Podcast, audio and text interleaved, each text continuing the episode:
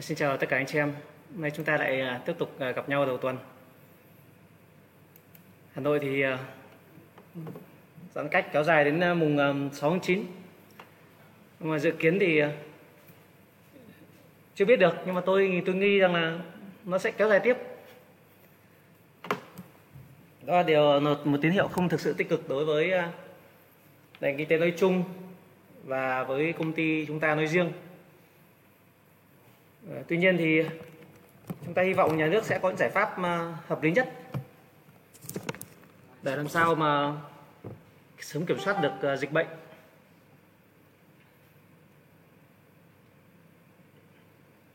Em kiểm tra pin xem có vẫn sạc pin không. Nói nhanh về về việc dịch bệnh một chút. Thì chúng ta đối diện với tình hình của nhà nước thì tất nhiên là đến giờ phút này thì trực tiếp Thủ tướng cũng tham gia vào công tác khống chế dịch bệnh, thì để chỉ biết rằng là nước chúng ta đang ưu tiên công tác này là lên hàng đầu. Tuy nhiên thì giải pháp hiện giờ cũng rất nhiều giải pháp đưa ra, đặc biệt trong thành phố Hồ Chí Minh đang cấp bách, nhưng tình hình dịch bệnh thì vẫn cứ lan mạnh, cho nên là góc độ chúng ta thì chỉ là những người làm kinh tế, người dân thôi, thì chúng ta theo những hướng dẫn của nhà nước. Nhưng mà thực sự thì để mà giải quyết được vấn đề này thì nhà nước thì đưa ra hướng dẫn chỉ đạo, chúng ta thì để mà thực hiện tốt được thì chắc chắn là tất cả chúng ta đều cùng phải thực hiện, cùng phải làm. Trong đó với tôi mà gọi là được quyền triển khai cái việc xử lý kiểm soát dịch này ấy, thì có thể đưa toàn đưa quân đội vào và yên tâm là kể cả là cho một ngày đi chợ, kể cả cho một ngày đi chợ thoải mái, mở nhiều điểm cung cấp thực phẩm, sau đó là hai tuần là khóa chặt từng cửa từng nhà một, không ai đi ra khỏi khỏi đường nữa. Thì ông nào mà dính là sẽ dính, và ông nào không dính thì sẽ sẽ yên tâm là sẽ không bị lây lan. Và trong thời gian đi chợ mua sắm tích lũy thì kiểu gì cũng sẽ có lượng người bị dính bệnh tăng đột biến bởi vì tụ tập đông. Nhưng mà thả một lần như thế, sau đó là chúng ta cứ nhà nào ở yên nhà đó và kết nối hai mươi bốn trên hai mươi bốn với y tế. Xong đưa ra trong vòng hai tuần đó thì ông nào bị biết ngay, ông nào không bị là cũng sẽ biết. Thì trong những ông bị trong thời gian bị dính với F không, F không trong hai tuần đấy là chúng ta chặt chẽ ngay được con số lượng đấy và chúng ta đưa đi gọi là chữa trị xong.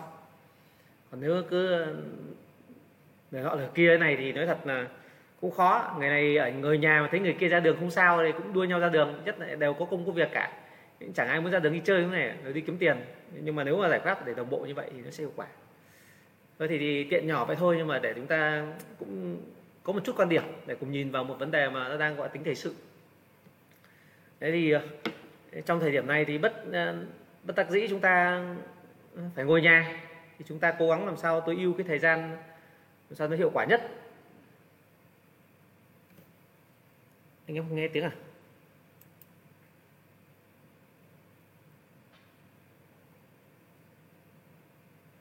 à chúng ta tối ưu hóa được uh, cái thời gian mà chúng ta đang ngồi uh, gọi là ngồi nhà đi, ngồi yên một chỗ giãn cách xã hội thì chúng ta phải làm gì.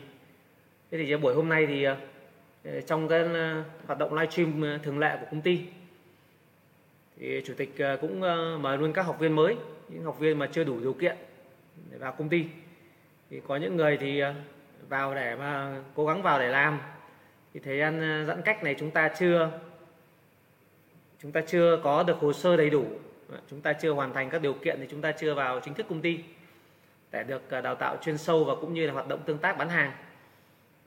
Còn có những anh em thì đến công ty thực tế thì cũng là để thăm dò ấy, xem là nghe Thiên Khôi truyền thông rầm rộ nổi khắp nơi, đi đâu thấy Thiên Khôi thì vào xem công ty này thế nào.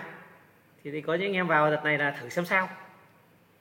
Có những anh em vào công ty thì đơn giản nhất là thôi thì ta rất thích bán hàng, bán bất động sản là kỹ năng khó, ta cứ học kỹ năng bán bất động sản, bán kỹ năng khó thì sau ta bán hàng của chúng ta nó dễ, thì anh em vào học. Có những người thì Nói thẳng là thấy đợt này tuyển online nó cũng dễ, cũng rảnh chả biết làm gì thì cũng vào để giao lưu chơi xem ở đây nó có cái gì hay không. Trong đó thì người ta được quen rất nhiều người.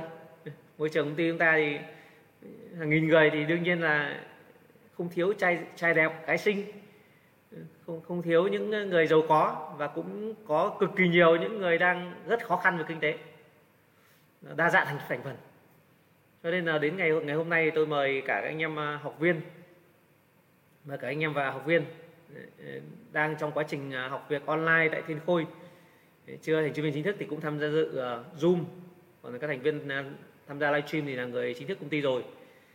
Thế thì với một lượng lớn đông đảo như thế thì trước hết là chủ tịch xin Nguyễn Thành Dũng, chủ tịch của công ty bất động sản Thiên Khôi, xin gửi lời chào tới các anh chị học viên mà lần hôm nay là lần đầu tiên có tham dự livestream cùng công ty.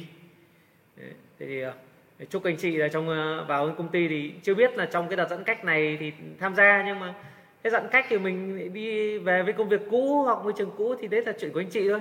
Nhưng mà ít nhất là trong cái thời gian chúng ta đến với Thiên Khôi, dù chỉ học một buổi hay học hai buổi thì chúng ta vẫn có những cái um, cơ hội để chúng ta giao lưu với rất nhiều người, và chúng ta sẽ tìm tìm hiểu được những thứ mà trước đây có khi trong trong thâm tâm chúng ta, trong kỳ vọng chúng ta thì chúng ta lại chưa nghĩ tới. Đến bây giờ vào công ty thì bắt đầu mới trong quá xong thời gian tương tác. Hơi tiếc là đợt này giãn cách xã hội cho nên là không được gặp gỡ nhau. Khi gặp gỡ, gỡ nhau thì nó lại nảy sinh ra rất nhiều điều thú vị. Có người thì vào đây thì sau hai tuần thì tôi dám chắc là cũng sẽ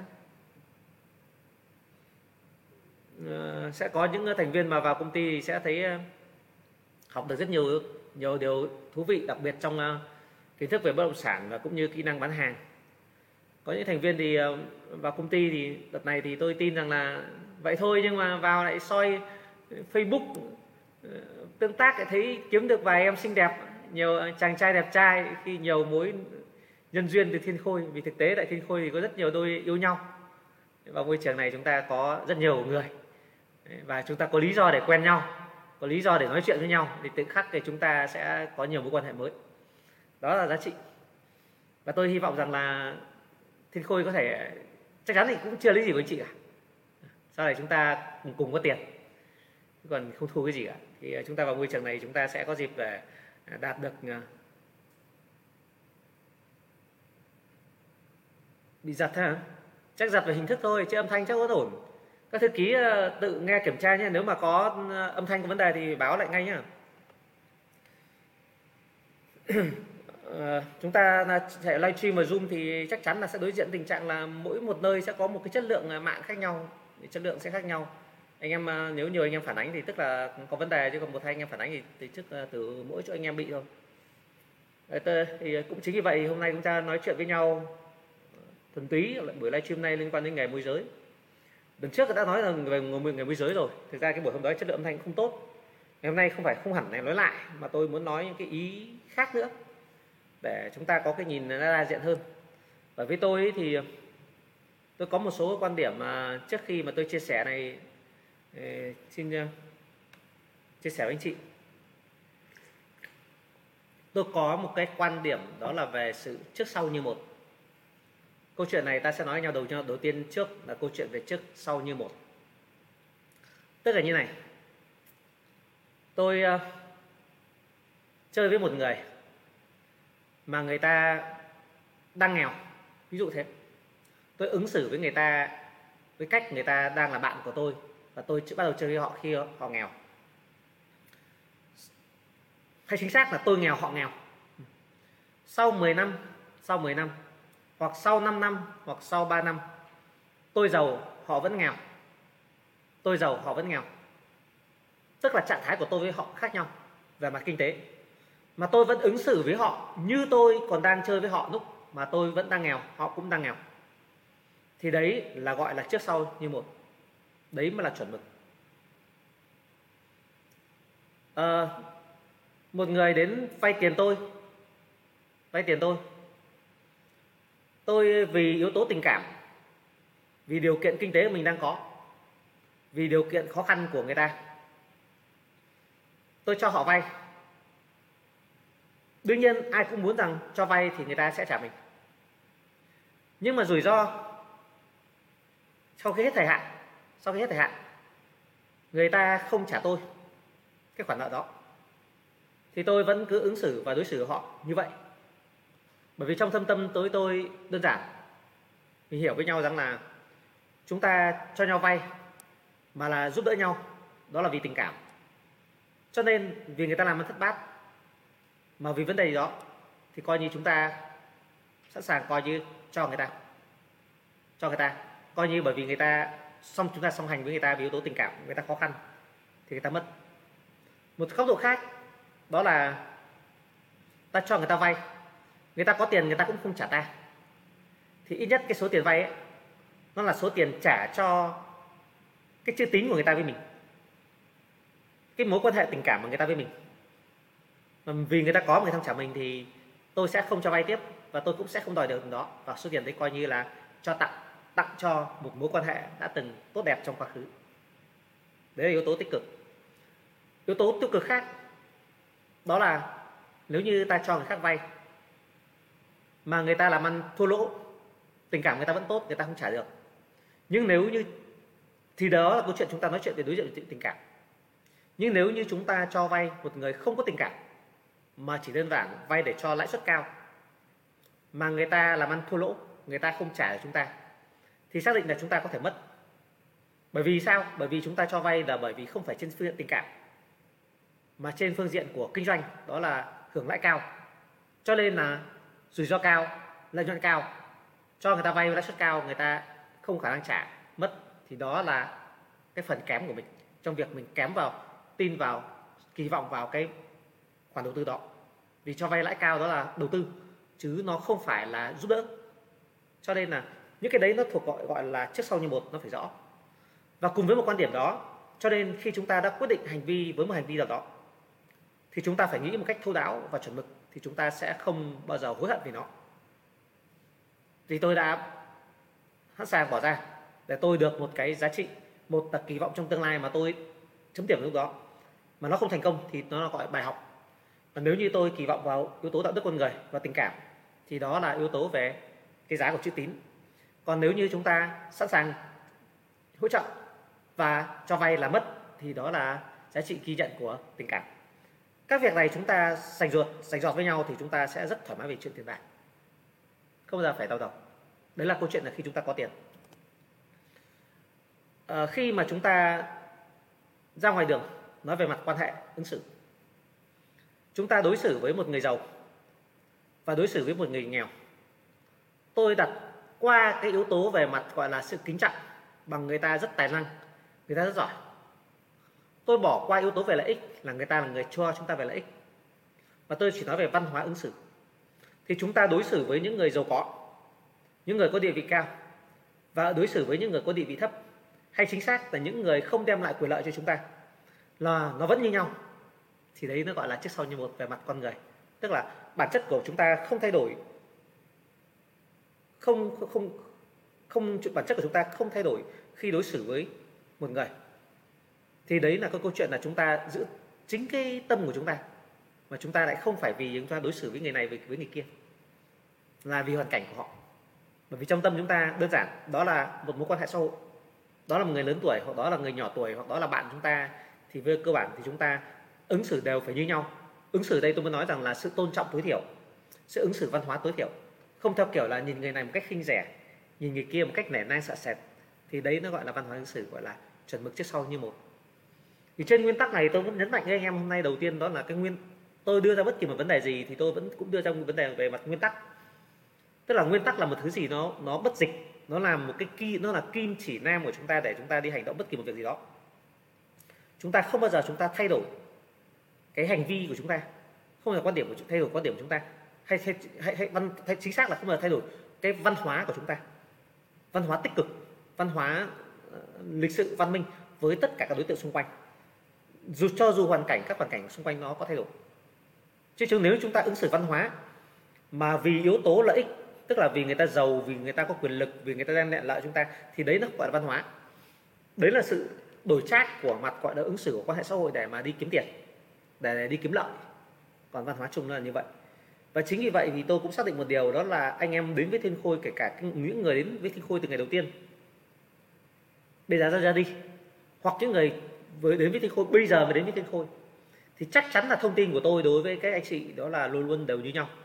Không thể nào với người mới vào thì tôi nói một kiểu, và với những người mà vào lâu rồi tôi nói kiểu khác. Và tất cả những người đang tham dự livestream ở đây thì bao gồm cả người mới và cả người cũ. Thì tức là thông tin ở đây nó là minh bạch và nó rõ ràng. Nó không phải là đến nói, nói chuyện người này một kiểu, nói chuyện người kia một kiểu. Chúng ta đào tạo cho nhau bài hai mặt là bài để đi bán hàng. Còn đối, đối với tất cả những mối quan hệ, đặc biệt những mối quan hệ này là môi trường rất đặc biệt, đây là môi trường hợp tác. Môi trường hợp tác thì có tính gắn kết rất cao.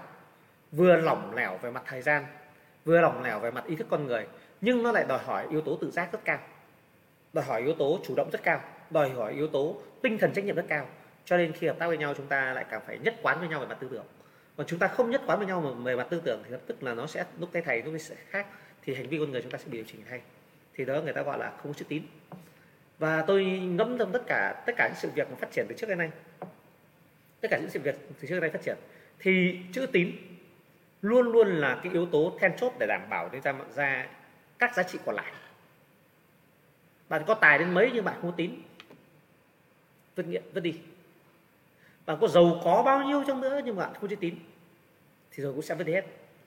Mà trong khi đó chúng ta làm việc, nếu như chúng ta làm đặc biệt môi trường mà toàn con người với con người thì yếu tố chữ tín nó phải đặt lên hàng đầu.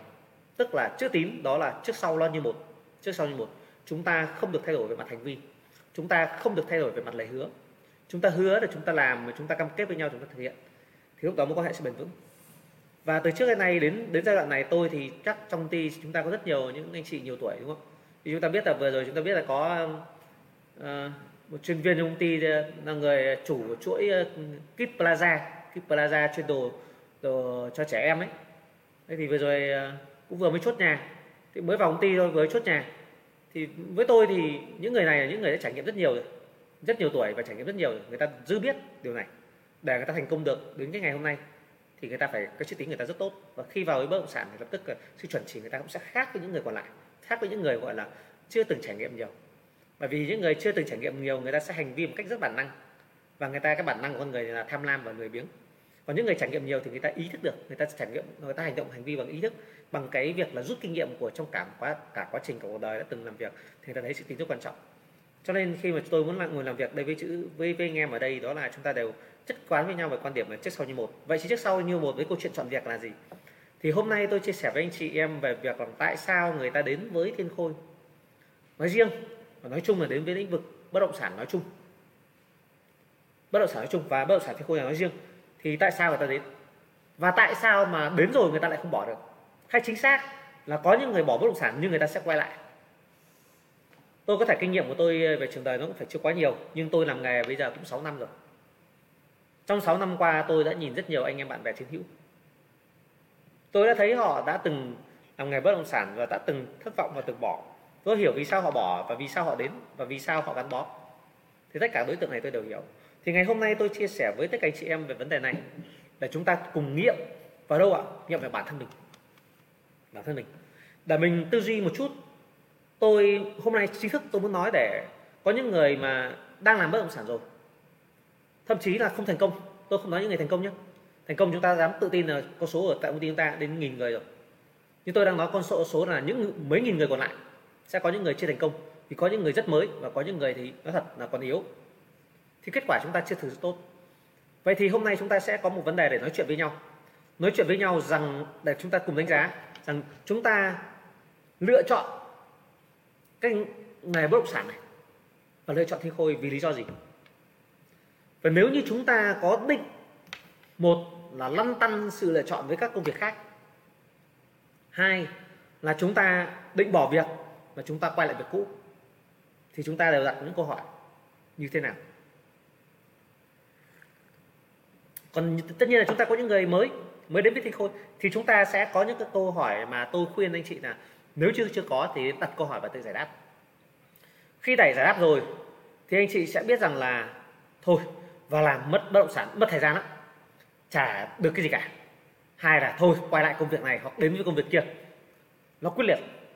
Bởi với tôi ấy, thì có lẽ là trong cuộc sống chúng ta mỗi người một năng lực, mỗi người một nguồn lực, mỗi người đều có những giá trị riêng, và chúng ta thành hay bại. Thưa anh chị, có một câu rất phổ biến Tôi nhắc lại, thì anh chị có một câu rất phổ biến. Người ta nói rằng là lựa chọn hơn nỗ lực. Lựa chọn hơn nỗ lực. Cho vậy, người ta đề cao rất rõ yếu tố lựa chọn. Nếu chúng ta lựa chọn sai, chúng ta mọi nỗ lực sẽ thành dã tràng xe cát, sẽ như muối bỏ bể. Còn nếu chúng ta lựa chọn đúng, thì nỗ lực của chúng ta nó sẽ tích tụ lại và nó đạt được những giá trị mà chúng ta kỳ vọng được. Còn những người mà đã không biết lựa chọn theo kiểu bèo dạt mây trôi, về đâu cũng được, xong rồi làm gì cũng không nỗ lực, thì đương nhiên suốt suốt mãi mãi suốt suốt là hạt cát nhỏ bé. Luôn luôn để cho ngoài xã hội những người giàu có, những người có địa vị người ta trả đạp. Còn những người mà có sự lựa chọn sáng suốt rồi. Đây là tôi đang nói về lựa chọn nghề. Còn tôi chưa nói câu chuyện gì lựa chọn giữa lương thiện hay là ác độc. Chúng ta lựa chọn phương án là hợp tác tử tế hay là chúng ta theo kiểu hướng trộm cắp. Thì tôi chưa nói vấn đề đó. Nhưng tôi ít nhất tôi muốn nói câu chuyện đây là chúng ta lựa chọn nghề. Lựa chọn nghề. Cái này nó rất quan trọng bởi vì cái này nó then chốt cho chúng ta. Vậy thì trước khi về nói câu chuyện lựa chọn nghề này, thì tôi tôi nói câu chuyện với anh chị đó là tầm quan trọng của lựa chọn nghề. Cái lựa chọn nghề nó giúp cho giúp cho những người biết nỗ lực, tôi bỏ qua những người lười biếng, những người biết nỗ lực sẽ trở nên gọi rằng là những nỗ lực đấy trở nên là có giá trị đem lại, giá trị đem lại những cái khả năng đạt được mục tiêu của mình, đó mới là quan trọng. Còn không thì chúng ta sẽ làm việc một cách rất vô nghĩa. Đấy là tầm quan trọng của sự chọn. Chúng ta chọn đúng đường thì chúng ta đi có xa, đi có gập ghềnh thì chúng ta vẫn tới đích. Còn chúng ta chọn sai đường thì chúng ta có chăm chỉ cày kéo theo nữa thì cuối cùng chúng ta cũng sẽ gì á? Chúng ta sẽ đâm vào bụi rậm, đâm vào khu rừng mênh mông bát ngát, không giờ tìm lối thoát được. Còn con con người ta nhiều khi người ta bị bế tắc, bế tắc bởi vì khi đấy người ta đã rất lỗ được rồi nhưng người ta cụt đường, người ta không biết đi về đâu cả. Còn những người mà đã thông đi được đúng đường thì người ta cho dù xa mấy người ta vẫn nhìn thấy phía xa xa là ánh mờ mờ là dặn là lũy tre làng, phía xa xa là đất liền, phía xa xa là đồng bằng, và họ sẽ hướng tới hướng tới cố gắng vượt đến ánh sáng đó để tới đích. Vậy thì sự lựa chọn con đường rất quan trọng và tôi rất mong là anh chị cố gắng.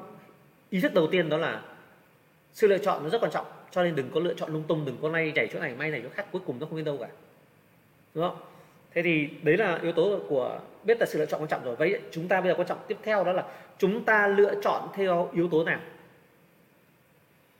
chúng ta lựa chọn lĩnh vực ngành nghề theo yếu tố nào. Đây là điều rất quan trọng. Chúng ta chọn cái gì? Vậy thì tôi tôi hôm nay tôi chỉ mang tính chất là cởi mở để chúng ta cùng cùng tư duy, cùng suy nghĩ.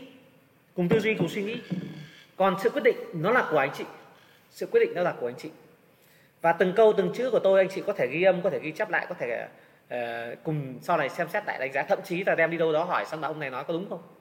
Thì tôi tự tin là những cái quan điểm của tôi nó là quan điểm của cá nhân tôi và tôi chịu trách nhiệm về nó.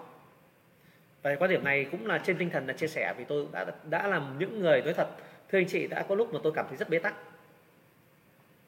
Tôi lao theo tất cả những con đường mà những gì đó những người đi trước đã từng chỉ cho tôi và theo những cái quan điểm chung, và cuối cùng tôi bế tắc và tôi thay đổi. Trên uh, Facebook của tôi, Facebook cá nhân tôi có viết bài về sự thay đổi. Khi tôi thay đổi thì mọi thứ đều thay đổi. Vậy thì thay đổi tích cực hay tiêu cực nó sẽ giúp chúng ta đi lên hoặc đi xuống. Vậy thì thay đổi thì ai cũng biết thay đổi, nhưng người ta không, nhiều người không tư duy được là tôi cần phải thay đổi như thế nào. Người ta không tư duy được là bây giờ tôi cần phải, tôi biết là cần thay đổi, thay đổi. Tôi biết phải lựa chọn, tôi biết cần phải nỗ lực. Nhưng như thế nào? Như thế nào? Bằng cách nào? Ai giúp đỡ tôi? Điều đó vô cùng quan trọng. Còn tất cả chúng ta, tôi nói luôn một câu nữa đó là gì? Nền tảng của hầu hết, hầu hết nhá, trên chín mươi phần trăm nhân sự của Thiên Khôi. Tôi đừng nói là câu chuyện một trăm phần trăm bởi vì vẫn có những người thành công bây giờ có tuổi rồi bắt đầu với vào đây làm. Ví dụ đấy, tôi vừa nói là có chuyên viên Quang, là chuyên viên gì ạ? Chủ Kids Plaza, công ty đông quá, gần đây tôi báo cáo ở phòng à, của khối Đại Việt. Chủ Kids Plaza này người thành công rồi, sau đó người ta giao lại toàn bộ cái sự nghiệp đấy cho con cái, người ta lại làm bất động sản, thì sẽ có một số lượng mấy bao nhiêu phần trăm nhất định là những người giàu có, những người thành đạt. Còn tôi nói với anh em là uh, bất động sản Thi Khôi này là môi trường của trên chín mươi phần trăm là người nghèo. Bản thân chủ tịch là người nghèo. Tôi khẳng định luôn, nhà tôi nghèo. Tôi học cấp ba, bố, bố mẹ tôi vẫn phải nuôi lợn, nuôi heo để có tiền để để chăm sóc tôi, để hoạt động gia đình. Vẫn cứ ngày đi làm nhà nước, tối về tranh thủ nuôi heo, trưa chạy về tranh thủ cho heo ăn. Chúng ta hầu hết chúng ta đều là người nghèo, và vấn đề là để có ngày hôm nay thì chúng ta phải có thay đổi. Thì hôm nay tôi ngồi với anh chị đây, chúng ta đều tư duy là bây giờ chúng ta phải nghĩ cái gì, chúng ta phải nghĩ cái gì, và chúng ta lựa chọn thay đổi theo cái hướng nào, nó phải trên nền tảng suy nghĩ gì. Bây giờ tôi sẽ cùng, bởi vì sở dĩ tất cả mọi cái tôi triển khai làm đều đều đến giờ phút này đều đang đang đang có thể nói là ổn, cho đến nói là tốt, trừ yếu tố dịch bệnh này hình hưởng. Công ty khoảng độ tầm uh, nếu ở riêng Hà Nội tầm tháng rưỡi nay là là giãn cách là cũng như anh chị thôi, là không có doanh thu rồi. Còn với Hồ Chí Minh thì đã mấy tháng rồi là không không có gì rồi. Thế thì cái câu chuyện đây là chúng ta sẽ, đấy là hoàn cảnh có khách quan, còn bản thân chúng ta phải tư duy rồi. Bây giờ tư duy đầu tiên tôi muốn anh chị cùng cùng nghĩ tới, để chúng ta thấy là tại sao người ta đã làm bất động sản, người ta không tự bỏ người khác được, không gì làm người khác được, chứ đừng nói là người ta càng ngày càng đến bất động sản đông. Tại sao Thiên Khôi đông như vậy, tại sao Thiên Khôi tăng nhanh như vậy? Bởi vì Thiên Khôi đang có những môi trường nó đang hợp với những yếu tố để người ta đến. Tại sao Thiên Khôi đang đào tạo miễn phí? Bởi vì Thiên Khôi tin rằng là đào tạo miễn phí xong, những người mà trong quá trình đào tạo đó người ta tìm hiểu Thiên Khôi, người ta sẽ gắn bó làm việc với Thiên Khôi. Đó là, là, là điều đặc biệt quan trọng, chứ không phải là tranh thủ đào tạo những buổi kiến thức đấy mà thu mỗi người một trăm ngàn, hai trăm ngàn kiếm ngay có thể vài trăm triệu. Không có, chúng ta không làm giàu kiểu đấy. Chúng ta làm giàu bằng cách là hỗ trợ đầu tư cho người khác, kiếm tiền, chúng ta cũng kiếm tiền, tất cả chúng ta cùng kiếm tiền. Mỗi người một công một việc, người gây dựng hệ thống, người thì làm chuyên môn này, người làm chuyên môn kia, tất cả chúng ta đều mà cùng chung. Vậy thì quay lại câu chuyện rằng là nền tảng tư duy nào để chúng ta quyết định lựa chọn bất kỳ một việc gì. Tôi nói luôn là bất kỳ việc gì, không riêng chọn nghề nhé. Nhưng ở đây hôm nay tôi nói sẽ tập trung vào việc chọn nghề. Nhưng bất kỳ việc gì thì việc tư duy đầu tiên, tư duy đầu tiên thì chúng ta phải đặt câu hỏi đã. Thứ nền tảng nhất đó là chúng ta sinh ra và sống trong cái cõi đời này, đời này làm gì? Đây là câu hỏi đầu tiên mà bất kỳ một người nào cũng phải tư duy. Còn nếu như chúng ta không tư duy là chúng ta không hơn con vật đấy. Bởi vì sao?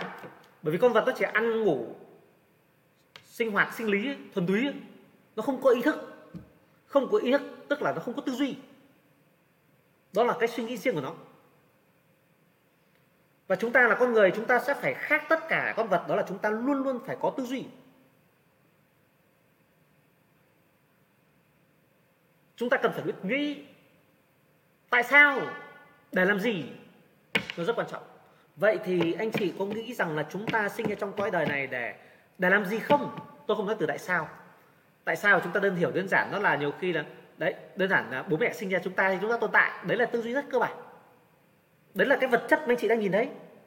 Và chúng ta đều biết rằng là con người chúng ta ai có cả vật chất và cả tinh thần, ai có cả phần thể xác lẫn phần linh hồn và phần ý thức, tư duy. Vậy thì chúng ta cần phải sống trên cái phần thể xác của chúng ta, vì phần thể xác là con động vật nó sống được mà, con người nó khác hơn cái, cái tư duy suy nghĩ thôi. Vậy thì chúng ta nghĩ là tại sao chúng ta sinh ra thì nó hơi khó, bởi vì cái này nếu giải thích câu chuyện là tại sao sinh ra thì nó nó nói đến nguồn gốc của loài người. Nó việc đến việc chúng ta sinh ra, nếu nếu hiểu đơn giản là bố mẹ chúng ta sinh ra thì đấy là nó đơn giản.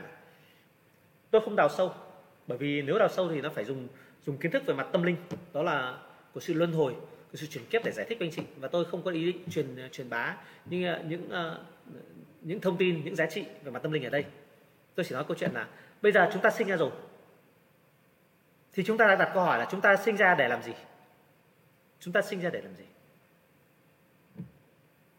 Chúng ta sinh ra không phải để ăn, để lớn lên rồi chết đi. Ốm thì đi bệnh viện, khỏe thì đi tập thể thao, đi phá sức, đi lao động, đi yêu đương, có sức đau bụng đau bụng đi ăn nhậu cho thỏa mãn. Tất cả những gì nó thuộc về thỏa mãn về mặt vật chất, thỏa mãn về mặt vật chất thì chúng ta, ví dụ chúng ta thỏa mãn đôi mắt chúng ta, các giác quan chúng ta, chúng ta nhìn thấy cái đẹp ta thích đi xem, ngon ta được ăn thấy đấy sướng cái miệng, thỏa mãn vị giác, sờ sướng là chúng ta cầm tay ta sờ và ta thấy sướng, quan hệ xác thịt chúng ta cũng cảm thấy sướng,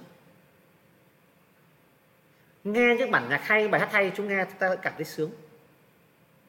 Vậy thì tất cả những yếu tố đó nó chính là một phần của gọi là phần con. Nó hơn con vật, là con vật nó chỉ ăn có rau củ quả, ví dụ thế. Nó cũng quan hệ tình dục. Đấy là phần con. Và con người chúng ta cũng có, chúng ta con người, các cái từ ngữ nó ý nghĩa nó hay không? Nhưng là nó được, nó là một giá trị mà đương nhiên có.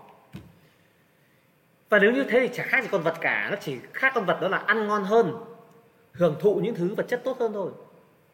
Nó sẽ sinh ra mà chỉ để hưởng thụ thế thì nó là, nó là phần con rồi.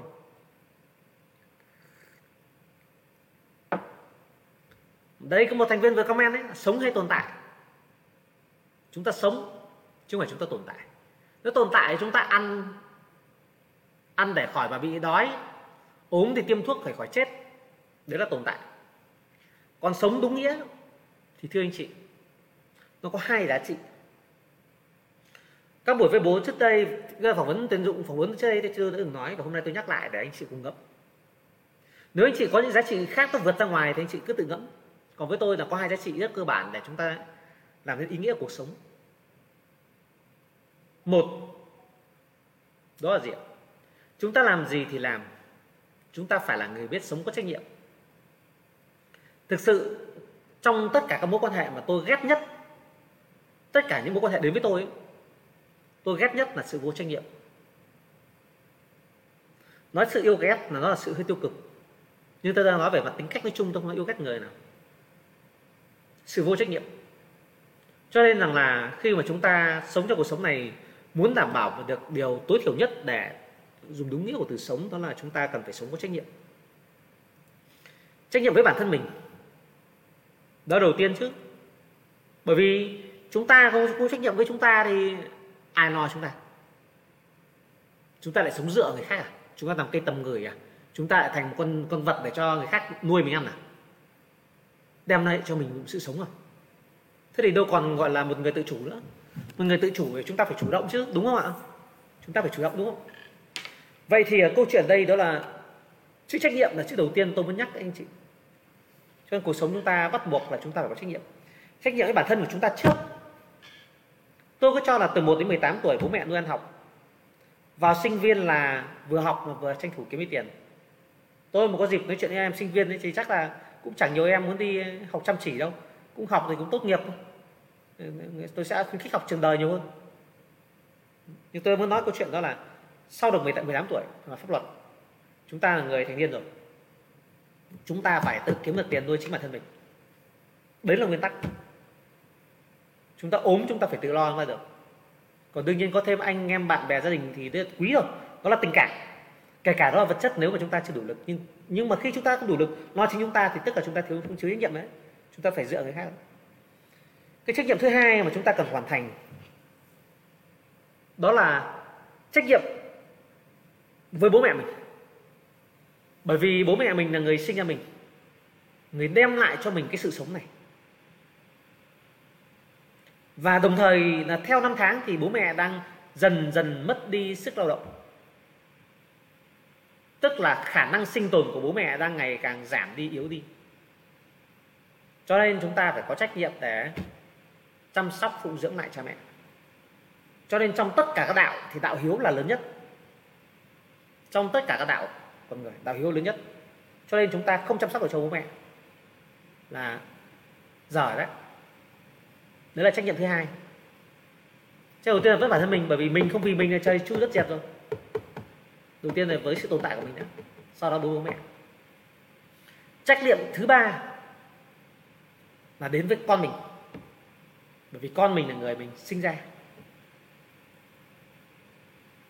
Bạn con mình mình sinh ra, mình mình không thể bỏ mặc cho con mình nó tự lớn được. Hay nói một cách gọi là nó hơi bị thô nhất đi, tức là do đàn ông đàn bà quan hệ tình dục với nhau, người phụ nữ mang thai và sinh ra đứa bé. Vậy đứa bé nó là kết quả của tình yêu chưa biết, nhưng của tình dục là chắc chắn, là sự thỏa mãn về mặt xác thực thịt của người đàn ông hay của người phụ nữ. Thì cái khi đứa con trẻ sinh ra thì mình phải sinh ra, mình phải chăm đến cho đứa trẻ tiếp, không thể mặc kệ nó được. Đấy là trách nhiệm thứ ba mình phải làm được. Trách nhiệm tiếp theo thì đó là vợ chồng anh chị em trong nhà mình. Bởi vì đây là những người gần với mình nhất, có liên đới chặt chẽ với mình nhất. Có người là cùng bố mẹ sinh ra, có người thì là cùng là cùng mình sinh ra con cái. Là chúng ta lựa chọn với nhau, chúng ta cùng một môi trường gọi là người thân. Chúng ta phải lo được, chúng ta phải giúp được. Mà rộng rộng hơn nữa thì tùy mức độ họ hàng, tùy mức độ bạn bè thân thiết, tùy các mức độ của mối quan hệ xã hội mà chúng ta mở rộng.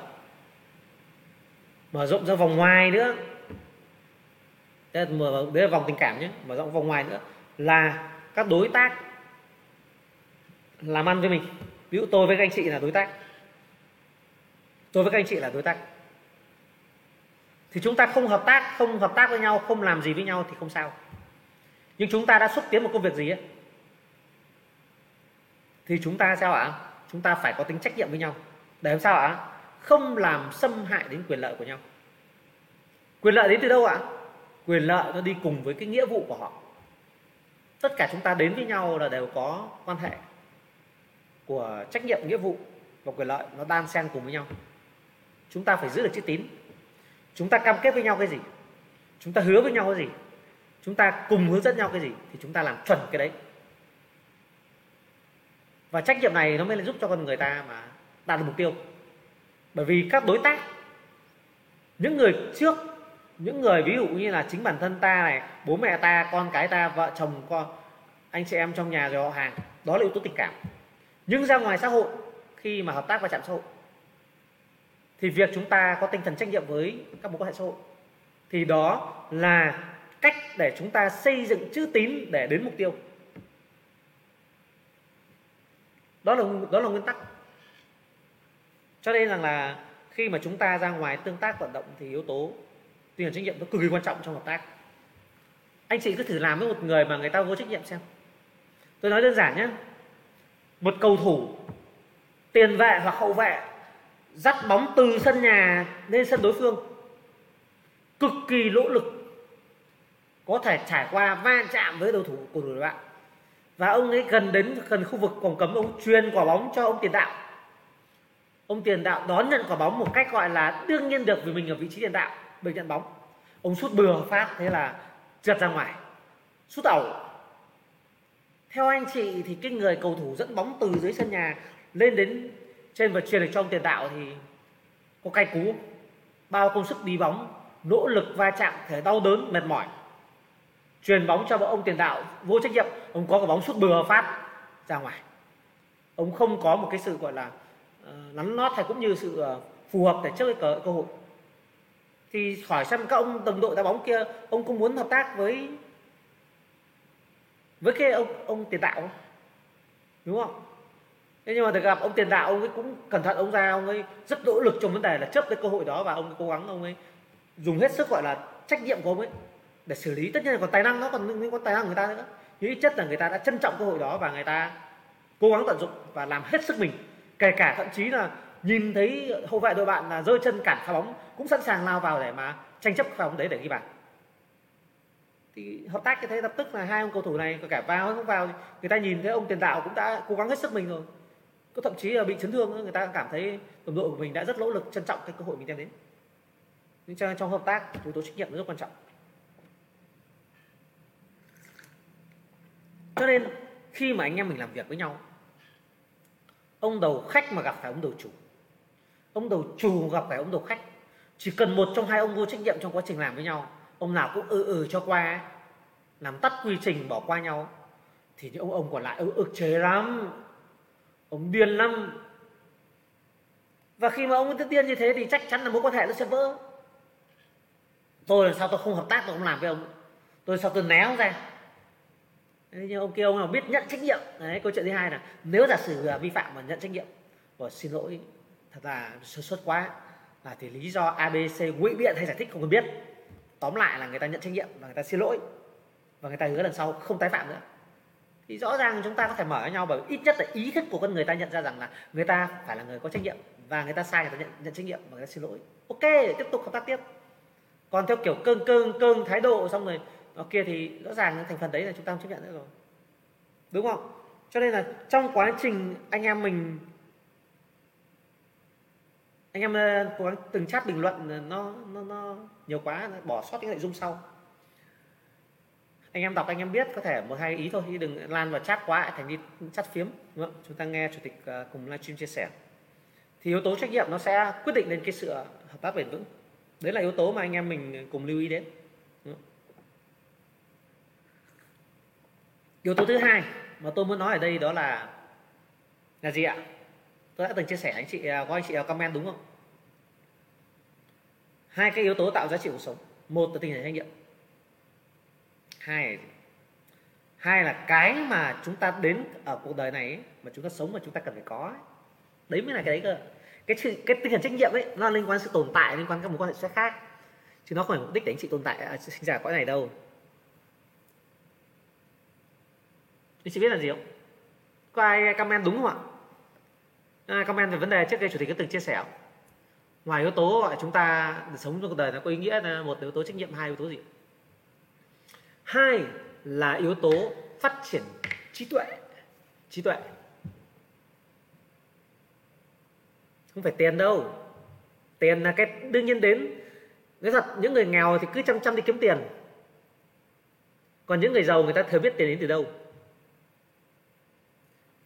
Không phải tích phước. Nói theo tích phước thì nó có nhiều ý nghĩa lắm,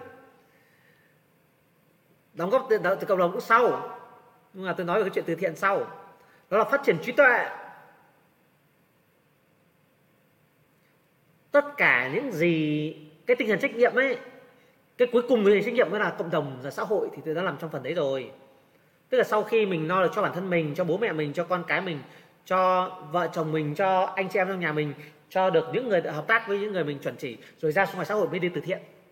Cho nên tôi tôi nói thật, tôi không ủng hộ những cái hoạt động từ thiện của những người, một là trong nhà còn đang khó khăn, hai đó là uh, từ thiện một tí mà đem ra khoe ấm ý lên. Trừ những trường hợp doanh nghiệp người ta gọi là làm kinh doanh thương hiệu, người ta làm thương hiệu để quảng bá, chứ đã làm từ thiện thì đừng có khoe ra, đừng có kể với ai cả. Mà nguyên tắc từ thiện đó là trong nhà mình trước, họ hàng mình tiếp theo, đến bạn bè mình giúp đỡ xong đã, rồi ra ngoài xã hội. Tiền thì chưa có, đói rách mọ miệng ra, bố mẹ vợ con đang khổ sở, cứ ra ngoài từ thiện xong để lấy cái đi thành tích đi khoe. Đấy không không gọi là từ thiện. Đấy có khi không khéo lại đội lốt từ, từ thiện để một là ăn trộm, ăn cắp, ăn quỵt, lừa, lấy tiền của người khác. Hai nữa là đi làm quảng cáo, lợi dụng để làm làm danh, làm thương hiệu. Chứ chứ từ thiện thì từ thiện người ta gọi là Phật từ tâm. Từ thiện là làm cho giúp đỡ, là không đi kể, không đi khoe ra. Thì đấy mới là từ thiện. Đúng không? Cái đấy tự khắc sẽ có về mặt tâm linh được ghi nhận, chứ không phải là không phải là xã hội ghi nhận để mà người ta tin tưởng bạn, người ta đóng góp tiền bạn cho người ta tham gia các chương trình của bạn để người ta bạn có lợi nhuận đâu. Đấy là bạn đi kinh doanh này, là phân biệt thế nào từ thiện. Hai, người ta đi lợi dụng từ thiện để làm kinh doanh. Thế thì chúng ta quay lại cái câu chuyện, kể cả tôi nói ví dụ những bạn mà đi hiến máu nhân tạo ấy. Hiến máu nhân tạo ấy, về mặt bản chất đó là chúng ta được thay máu, được máu tươi vào sản sinh, sản sinh cơ thể tự sản xuất máu, máu tươi mới để thay đổi làm máu mới của chúng ta. Hai, chúng ta giúp đỡ những người thiếu máu. Chúng ta chả cần đi khoe, trừ khi chúng ta vui vui coi hoạt động chúng ta khoe thôi, hoặc doanh nghiệp họ làm làm truyền thông. Còn nếu chúng ta nghĩ đó là việc mà làm tốt, làm có ích cho đời thì chúng ta chả cần khoe ra. Nói thật, nhiều người cứ cứ bị mắc một cái bệnh đó là mình không khoe ra thì không ai biết, không khoe ra thì không ai biết. Nếu như chúng ta họ cần họ biết để chúng ta kiếm lợi. Tôi nhắc lại, chúng ta buộc phải khoe ra nếu như chúng ta cần người ta biết để chúng ta kiếm lợi từ người ta, từ xã hội, từ thị trường. Còn nếu từ tâm chúng ta thì chỉ cần về mặt tâm linh người ta sẽ nhận, trong lòng mình tự biết, tự mình hoan hỉ. Chứ việc gì mà cứ phải đi khoe tôi từ thiện chỗ này, từ thiện chỗ kia, đúng không? Còn nếu như mọi cái công khai minh bạch, tôi nhận từng đây tiền, tôi chuyển đi tiền sâu ra, đúng không? Đấy, tôi, tôi nói câu chuyện. Thì cái chuyện cái yếu tố về về cống hiến xã hội, trách nhiệm xã hội ấy là phần cuối cùng, phần cuối cùng của về mặt lý tưởng con người. Nhưng mà thưa anh chị, đối anh chị cống hiến xã hội, nếu anh chị là người ngu đần, nếu anh chị là người nghèo khó, nếu như anh chị là người không có năng lực, anh chị muốn cống hiến xã hội, anh chị phải là người thành công, anh chị phải là người giàu có, anh chị phải là người có quyền lực, anh chị mới có, có năng lực để cống hiến xã hội. Đừng có ông nào sinh ra trong đời cũng chỉ nghĩ là tôi đi ăn rồi đi cống hiến xã hội, ăn cơm nhà vác tù vàng tổng, cống hiến xã hội cái gì? Nếu như bản thân nội lực không có, năng lực không có, tiền bạc không có, quyền lực không có, thời gian không có, thời gian bị thằng khác nó quản mất rồi, làm gì, đúng không? Cho nên là nói câu chuyện về cống hiến xã hội, về trách nhiệm xã hội thì chúng ta phải biết các giới hạn khác nhau. Điều yếu tố thứ hai mà tôi đã, đã, đã vừa rồi vừa nói đó là ý nghĩa cuộc sống này, chúng ta phát triển trí tuệ, phát triển trí tuệ. Chúng ta làm sao ấy mà để cho ngày hôm nay chúng ta phải thông minh hơn ngày hôm qua, ngày hôm qua phải thông minh hơn ngày hôm kia, chúng ta năm nay phải thông minh hơn năm ngoái, chúng ta phải giỏi hơn năm ngoái. Và giỏi thì cái thước đo của sự giỏi, của sự thành công, đó là tiền bạc và quyền lực. Người nào càng thành công, thành công mà vẫn đảm bảo tinh thần trách nhiệm nhá, thành công vẫn đảm bảo chữ tín nhá, và giàu có thì người đã tự khắc người ta phát triển. Hôm nay tôi chia sẻ thì những người đang được gọi là thành công nhất định ở Thiên Khôi, người ta sẽ ngẫm lại đúng. Còn có những người thì mới vào thì có người chỉ nghe thấy lý mà đúng, nhưng chưa có trải nghiệm. Anh chị cứ trải nghiệm thì anh chị sẽ thấy rằng là nó là giá trị thực sự. Nó đem lại cho chúng ta niềm vui, những giá trị tuyệt vời. Vậy thì tôi mới nói ở đây về trí tuệ thì sao? Đi học nhiều. Rồi, khi chúng ta sinh lên, sinh ra, chúng ta chưa biết đi, chưa biết tay chúng ta chưa đủ sức mạnh, thân thể chúng ta còn yếu đuối, tập đi xe đạp, tập đi xe máy, tập di chuyển, ra ngoài va chạm chúng ta còn yếu đuối, chưa khả năng tự bảo vệ.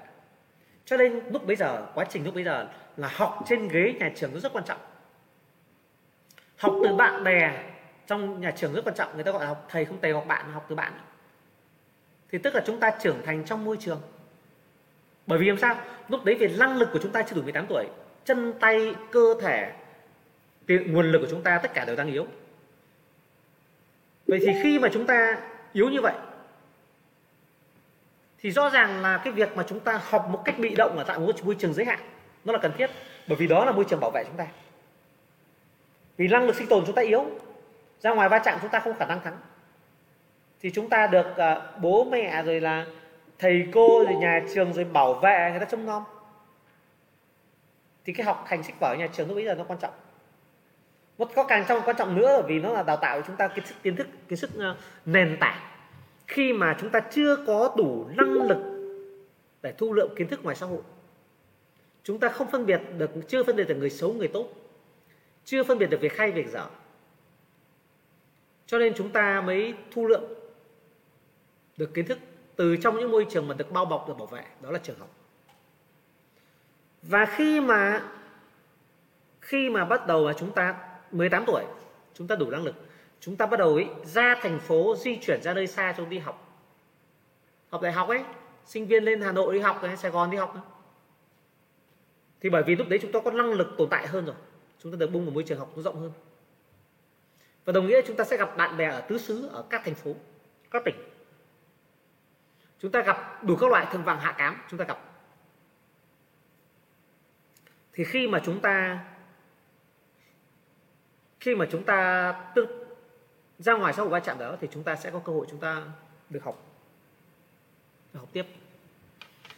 Thế thì trong cả quá trình này chúng ta mới nhận thấy được điều rằng là kiến thức của chúng ta, hay nói chính xác là tầm nhìn của chúng ta, nó được mở rộng hơn rất nhiều.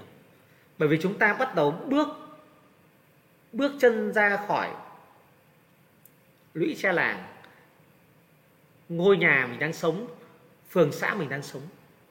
Chúng ta được trải nghiệm môi trường rộng hơn, chúng ta được tương tác với nhiều người lạ hơn, nhiều người từ khắp nơi đến, kể cả người nước ngoài. Chúng ta có cơ hội để chúng ta học.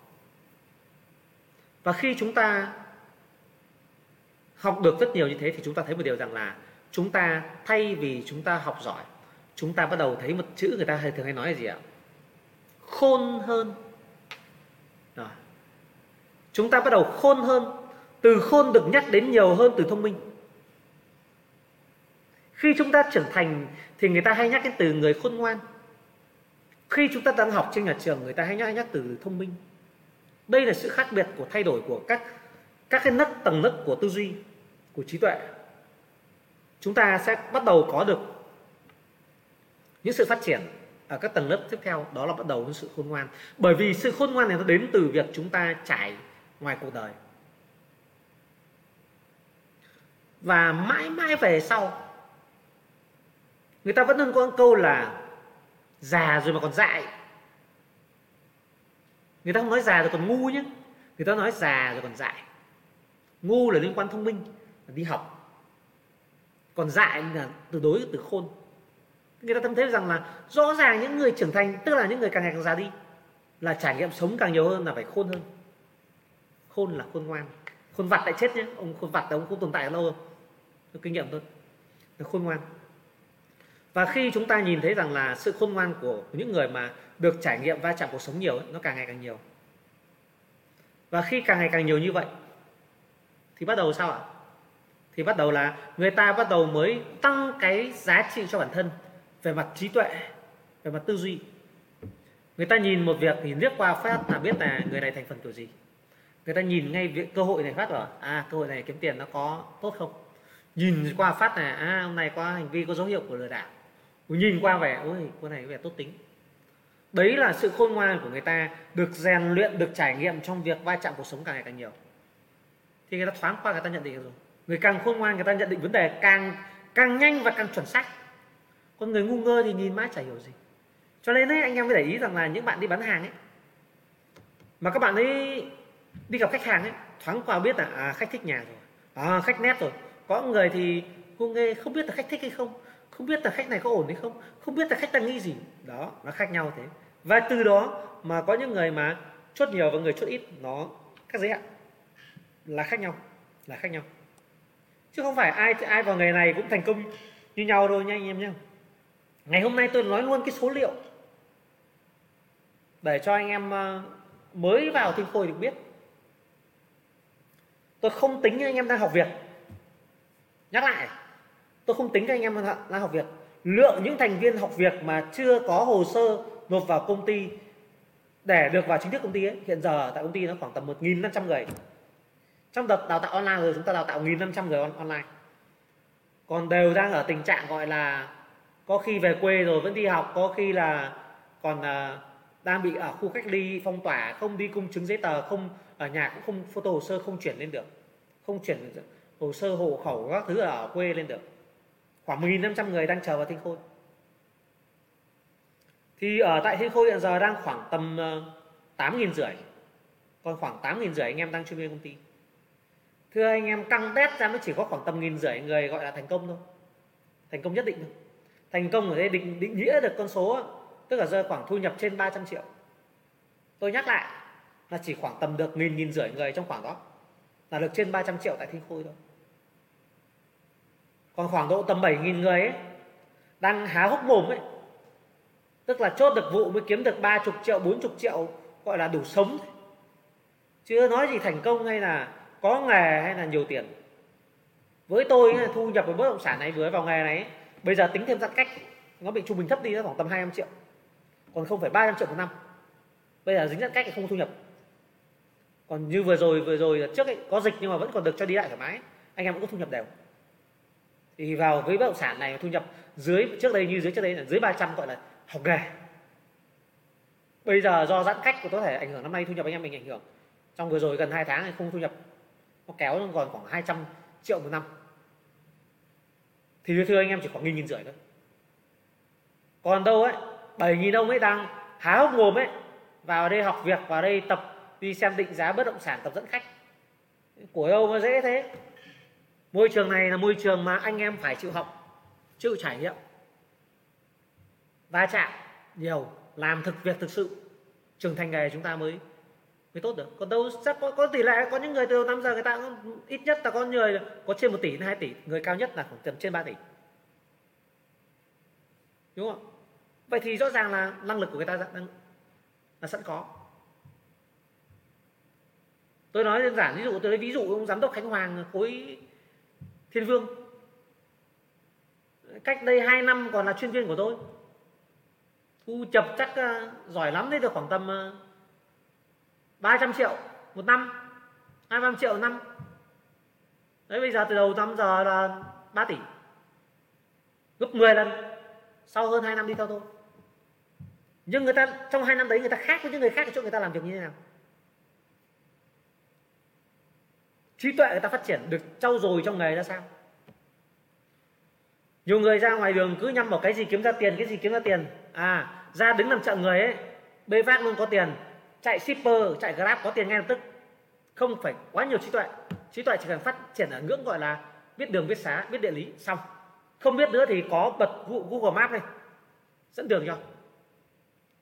Trí tuệ tầm đấy, kiếm tiền tầm đấy thôi. Còn nếu như thực sự mà chúng ta muốn phát triển thì chắc chắn một điều đó là tư duy tư duy chúng ta phải tốt. Tôi hôm nay đứng ở đây, tôi ngồi ở đây với anh em, tôi là chủ tịch của công ty bất động sản Thiên Khôi. Công ty chúng ta thời điểm cao nhất là lên trên một vạn. Trên một vạn thời điểm cao nhất. Thưa anh chị em là gì? Ngày hôm nay tôi ngồi nói chuyện đây với anh em. Tôi dám tự tin tôi nói tất cả những yếu tố thuộc về quan điểm cá nhân của tôi. Tức là tôi tự tin rằng tôi nói đúng thì tôi dám nói. Bởi tôi nói sai thì hàng nghìn người sẽ chửi lại tôi. Như vậy, về sự phát triển về tư trí tuệ để nhìn về thông hiểu cuộc sống, nó phải có một ngưỡng nhất định. Để người ta có đủ bản lĩnh để nói chuyện trước trên truyền thông.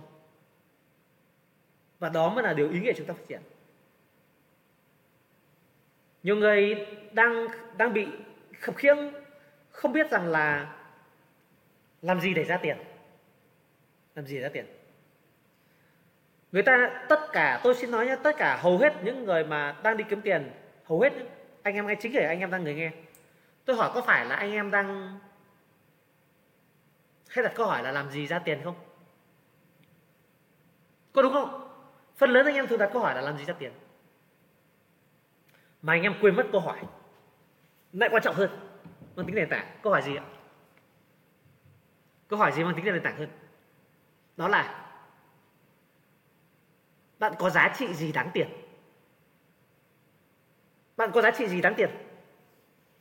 Trước khi nói câu chuyện bạn làm gì ra tiền, bạn làm cái gì ra tiền, anh em hay quá quan tâm là làm cái gì ra tiền, làm cái gì ra tiền. Anh em nhìn nhá, tôi nói câu chuyện anh em chỉ nhìn trong cuộc sống này. Có rất nhiều người giàu không? Có rất nhiều người giàu, đúng không ạ? Thế họ có cùng làm một việc không? Nếu như có một câu là làm cái này ra nhiều tiền thì tất cả đi làm cái đấy hết à?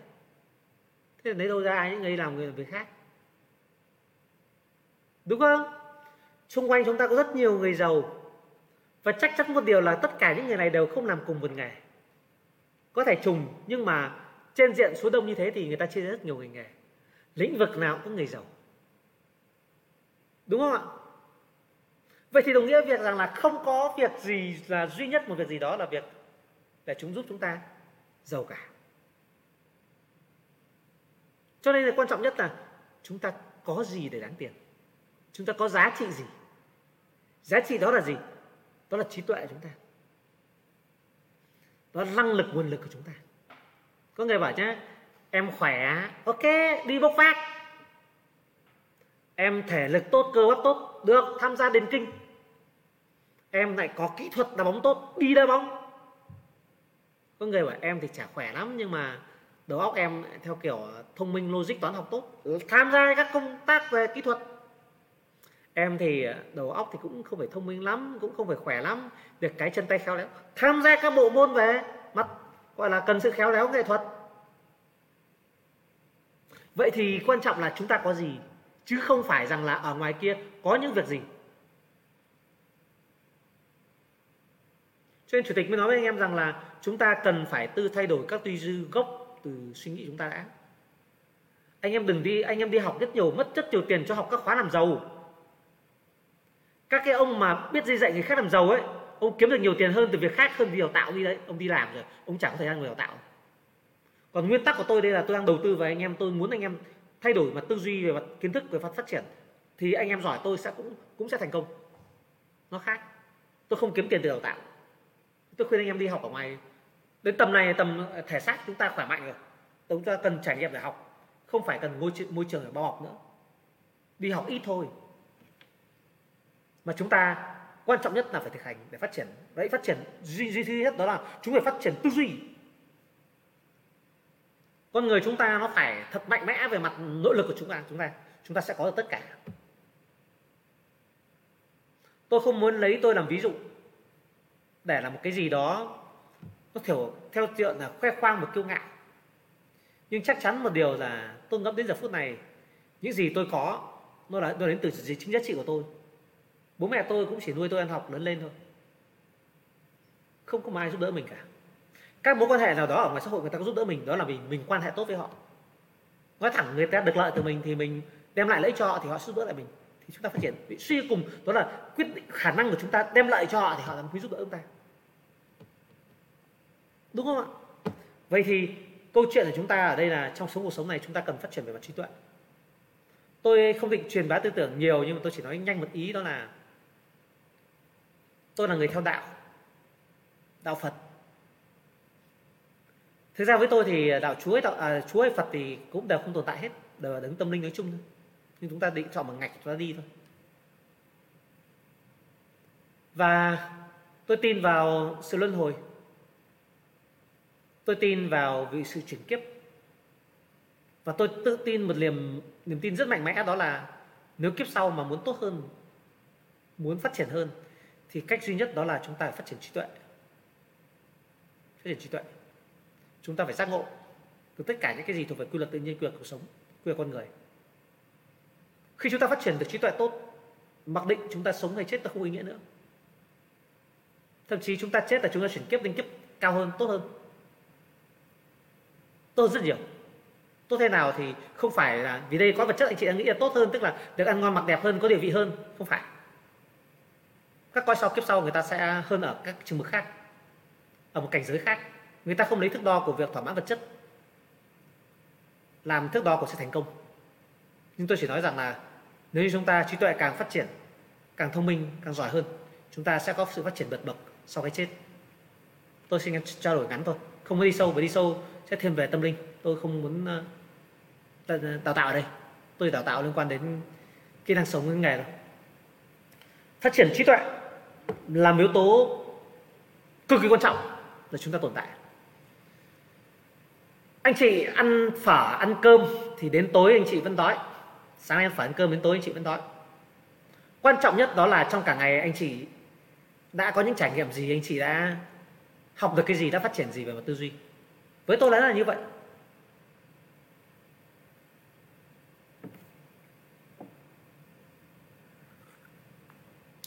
Cho nên phát triển trí tuệ là điều rất quan trọng.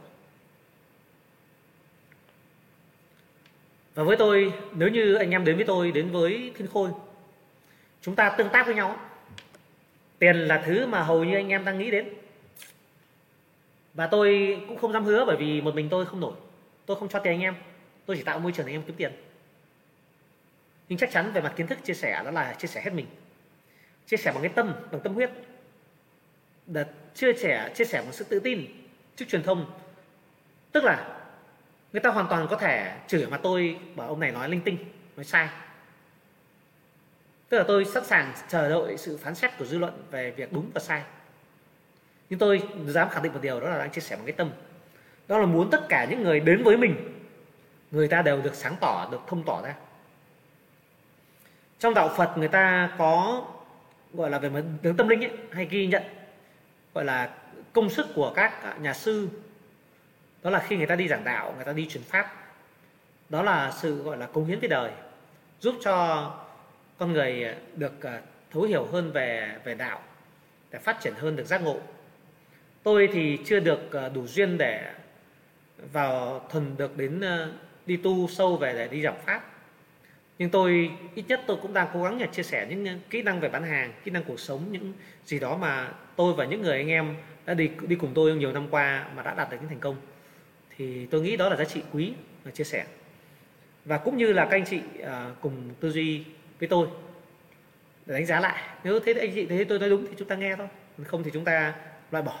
Thôi kết thúc à, khóa đào tạo với Thiên Khôi cho nó nhanh, sang làm nghề khác, đúng không?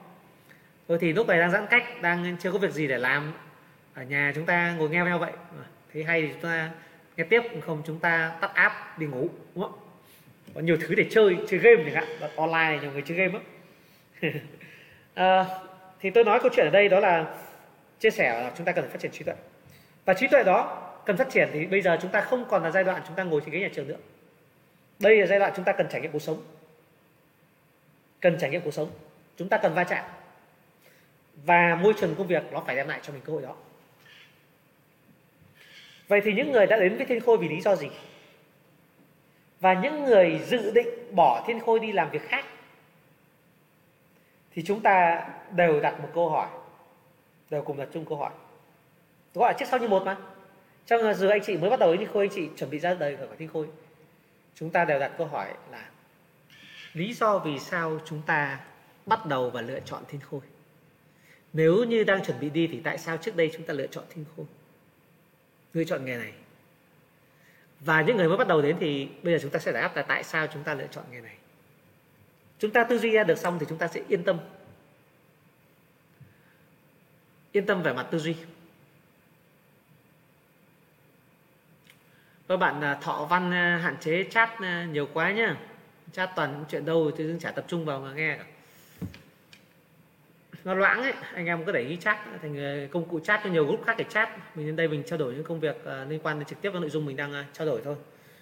Ở đây tôi muốn chia sẻ với anh em đó là chọn việc thì dựa trên nền tảng tinh thần trách nhiệm, dựa trên nền tảng trí tuệ để chúng ta quyết định để chúng ta chọn nghề nào. Vậy thì chúng ta muốn sống có trách nhiệm như tôi nói vừa nói lúc nãy, đừng có tưởng là thích cống hiến xã hội là được. Anh chị cứ về bán nhà của bố mẹ đi cống hiến xã hội xem, bố mẹ chả chửi chết đuổi ra khỏi nhà. Anh chị muốn cống hiến là mình phải có gì á à? Phải có cái mà cống hiến, tức là phải có tiền, phải có quyền thì mới cống hiến được chứ, phải có tài năng thì mới cống hiến được chứ. Không có cái gì thì cống hiến cái gì? Cho vậy ở trên bài trên Facebook của tôi ấy, tôi có viết bài là tại sao chúng ta phải kiếm nhiều tiền. Bởi vì chỉ khi kiếm nhiều tiền chúng ta mới có năng lực để đi hoàn thành trách nhiệm, nuôi sống bản thân mình, ba mẹ mình, vợ con anh em nhà mình, đối xử tốt, hỗ trợ anh em bạn bè. Rồi cuối cùng dạ, thì chúng ta mới có thể cống hiến xã hội được. Vậy thì vào môi trường nào thì môi trường kiếm tiền, đó là điều đương nhiên anh em phải nghĩ đến. Trên chín mươi phần trăm những người vào Thiên Khôi là để kiếm tiền. Thì kiếm tiền thì môi trường này phải hiểu là người ta kiếm tiền kiểu gì đó, và có thể kiếm được giới hạn bao nhiêu. Nếu bảo ôi cái ông giàu nhất, ông kiếm được nhiều tiền nhất, ông mới chỉ được khoảng có ba tỷ thôi, thì ở ngoài kia tôi có công việc kiếm bốn năm tỷ, đi làm việc khác. Ôi tôi năng lực của tôi như này thôi, mà với tầm năng lực của tôi mà ở tại bất động sản Thiên Khôi người ta mới chỉ kiếm được có một hai trăm triệu. Năng lực này tôi làm ở việc khác, ở ngoài ba bốn trăm triệu, đi làm việc khác. Ở đâu kiếm nhiều tiền hơn ta chọn, đấy là một yếu tố. Và đến giờ phút này nhá, tôi khẳng định với anh chị em một điều, tôi xin khẳng định một điều, trừ khi anh chị có vấn đề về tư duy, trừ khi anh chị có vấn đề về tư duy, còn tôi tự tin rằng ở tại môi trường Thiên Khôi, với nguồn gốc xuất thân này, với học lực của anh chị này, với nguồn lực thể lực sức khỏe của anh chị này, với mối quan hệ số của anh chị này, với tất cả những giá trị mà anh chị đang có, anh chị sẽ kiếm được nhiều tiền hơn đi làm việc ở ngoài xã hội một cách phổ biến.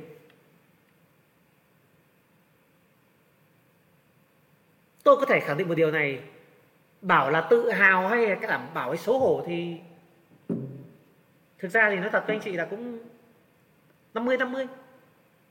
Nhưng tôi có thể khẳng định với anh chị rằng cứ cho con số một nghìn người thành công tại Thiên Khôi thì tỷ lệ tỷ lệ những người là đóng mở kép con ông cháu trai, tỷ lệ những người là giàu có ở ngoài xã hội, tỷ lệ những người gọi là thông minh, những người học giỏi ngoài xã hội rất thấp. Nếu như tôi muốn nói rằng là có những lãnh đạo của chúng ta, những người phát triển có thu nhập cao, học hành rất bình thường, thậm chí học cao đẳng đại học bình thường, ra ngoài xin việc khó. Tôi nói thế nó nhanh, ra ngoài xin việc ở các tổ chức khác khó, kể cả của tôi ấy, đi xin việc đầy nơi, đi xin vào đố xin được nếu mà không có quan hệ, phải học rất kiệt xuất, bằng cấp rất cao, kinh nghiệm kinh qua đến tuổi này nó phải qua lãnh đạo ở nhiều đơn vị lớn mới đủ profile để được vào xin việc một chỗ nào đó. Tại Thiên Khôi đang kiếm nhiều tiền hơn, là thậm chí nói thật có những người kiếm tiền hơn nhiều hơn cả giám đốc ngân hàng. Tôi không nói giám đốc ngân hàng mà tham ô tham nhũng hay là ăn hối lộ cho vay sai sai sai quy định làm hưởng lương bình thường ấy, so với những người làm hưởng lương bình thường. Tôi tự tin rằng là có rất nhiều lãnh đạo của chúng ta thu nhập cao hơn giám đốc ngân hàng. Oai thì có thể không bằng, nghe giám đốc ngân hàng nghe oai nhưng kiếm tiền chứ, chứ chắc bằng được anh em, những anh em mà thành công thành đạt thì Khôi đâu. Đó là thực tế, tôi khẳng định điều này, anh chị đi tìm hiểu, được chưa? Còn tôi không nói những người gọi là giỏi trội lên như vậy, bởi vì người ta khôn trội. Tôi nói từ thông minh nhé, người ta khôn trội. Còn tất nhiên chúng ta đều biết là trong công ty chúng ta có tiến sĩ uh, tiến sĩ Diệp là tiến sĩ đầu tiên ở Việt Nam học về bất động sản tại Hàn Quốc, đúng không? Chúng ta cũng có những giám đốc giám đốc Trinh cũng là bằng giỏi của thạc sĩ chưa qua Hoa Kỳ. Chúng ta có rất nhiều các anh em giám đốc Khánh Hoàng, giám đốc Minh Hoàng, toàn du học sinh ấy. Thế thì cái câu chuyện kể cả tôi thế, tôi thì kém hơn nữa, tôi chỉ học thạc sĩ ngoại thương, điểm điểm tốt nghiệp chín phẩy ba trên mười của thạc sĩ ngoại thương trong nước thôi. Vậy thì nhưng mà tôi nói dám chắc cái tỷ lệ mà học vấn cao nó thuộc dạng rất số ít trong tin. Thì tôi đang nói một câu chuyện là cũng cái năng lực như vậy, cũng cái trình độ như vậy, cũng nguồn lực như vậy thì tại Thiên Khôi sẽ kiếm được nhiều tiền hơn so với số đông ngành nghề ở ngoài thị trường. Đây là điều tôi khẳng định như đinh đóng cột luôn. Tôi muốn nói là là cũng cái nguồn lực năng lực như vậy nhé, đồng nghĩa việc là riêng ở Thiên Khôi ngành bất động sản nó có những cái đòi hỏi đặc thù, thì tí nữa tôi sẽ đưa cho anh chị là các cái tiêu chí gọi là đặc thù để thành công tại môi trường Thiên Khôi. Nhưng chắc chắn đó là vẫn là năng lực anh chị thôi. Nếu thực sự anh chị hòa nhập tại môi trường Thiên Khôi, anh chị sẽ kiếm được nhiều tiền hơn anh chị đi làm ở ngoài. Vậy thì cái kiếm nhiều tiền hơn ấy, nó phải có hai giới hạn, hai giới hạn, hai thước đo ấy. Một là nhiều hơn cỡ nào là tôi đánh đổi, tôi đánh đổi sự ổn định và sự đột phá, thì đột phá nó phải nhiều hơn rất nhiều, nó phải là hai trăm ba trăm là khởi đầu, còn sau đó một tỷ, hai tỷ, ba tỷ một năm nó mới gọi là đột phá. Đột phá với những người gọi là nguồn lực trình độ bình thường nhé, vốn không có nhé. Tôi nói luôn là vốn không có luôn cho nhanh, số đông chúng ta là người nghèo mà, đúng không ạ? Vậy thì yếu tố về kiếm tiền, cái cơ hội kiếm tiền ấy, nó là cơ hội then chốt để những người vào Thiên Khôi. Và nói luôn là để kiếm được tiền này tại môi trường Thiên Khôi, môi trường bất động sản thổ cư, môi trường môi giới bất động sản nói chung thôi, so cả các đội dự án luôn, so cả hơn môi môi giới dự án đấy. Anh em mà muốn kiếm khoảng tầm năm triệu, mười triệu tháng ấy, sang làm môi giới dự án dễ hơn. Tôi nói thật, chú điều anh em phải tốn tiền đầu tư quảng cáo, với tất cộng thêm những yếu tố thị trường phải tốt. Còn kiếm tiền bền vững và đột phá lên ấy là phải ở thổ cư, ở nhà phố này. Không tin anh chị cứ đi tìm hiểu hết, tìm hiểu những người vừa làm thổ cư vừa làm dự án mà, mà biết, đúng không? Vậy thì để kiếm tiền ở vậy môi trường Thiên Khôi thì người ta cần những tố chất nào? Một, đó là cần khôn ngoan. Ai đó ngu thì làm nhiều cho nó khôn lên, và chạm nhiều khách hàng cho khôn lên, ngồi với nhiều anh em cho khôn lên, rất là khôn ngoan. Tôi dùng đúng nghĩa luôn. Thứ hai là phải chăm chỉ. Chăm chỉ ở đây bắt buộc nghề này vì sản phẩm chúng ta nó không phải ngồi một chỗ bán hàng như siêu thị, chúng ta bán toàn thành phố. Vậy chúng ta bán tập trung ở ít nhất một quận nào đó, thì chúng ta phải chăm chỉ đi lại, đi xem nhà, dẫn khách, tương tác, đi lại, đi hết di chuyển chỗ này kia để mà thông thuộc địa hình. Thậm chí còn phải nhớ là con đường này có bao nhiêu ngõ ngách. Nếu chúng ta tập trung bán nhà khu vực đấy, đường này có bao nhiêu ngõ, bao nhiêu ngõ ô tô, bao nhiêu ngõ xe máy, bao nhiêu ngõ không bị hập ngập lụt, bao nhiêu ngõ ngập lụt. Nhớ được như vậy, ngõ nào thông đi ngõ nào, nhớ được như thế. Phải làm được, không thể không làm được. Phải chăm, phải đi, phải dắt cái xe máy ra, thích thì đeo kính, khẩu trang, mũ, áo chống nắng, đi ra đường, lăn ra đường, thức địa. Thì chúng ta sẽ biết thông thuộc được địa hình, thông thuộc được địa thị trường. Vậy thì khôn ngoan rồi, chúng ta phải chăm chỉ. Chưa đủ. Còn yếu tố gì ạ? Yếu tố thứ ba. Yếu tố thứ ba là phải nhanh. Tôi nhấn mạnh lại phải nhanh. Chúng ta phải nhanh hơn người khác, nhanh hơn tất cả, nhanh hơn về tốc độ. Tại Thiên Khôi bây giờ là chiếm được môi trường để anh chị có điều kiện để mà nhanh hơn người khác đấy. Tí tôi sẽ chia sẻ sau. Nhưng chắc chắn là phải nhanh. Làm gì thế? Ông nào mất nhiều tìm hiểu, thời gian tìm hiểu thì ông ấy ra kết quả chậm. Ông nào nhập cuộc nhanh, làm việc nhanh thì ông bây giờ sớm kết quả hơn. Thì nếu như chúng ta nhanh nữa thì nó sẽ làm cho tốc độ của chúng ta nó sẽ hơn người khác. Bây giờ nói đơn giản như này nhé. Anh chị có cả một ngày. Cả ngày đấy anh chị chỉ chơi. Tức là anh chị đã đứng lại về sự phát triển.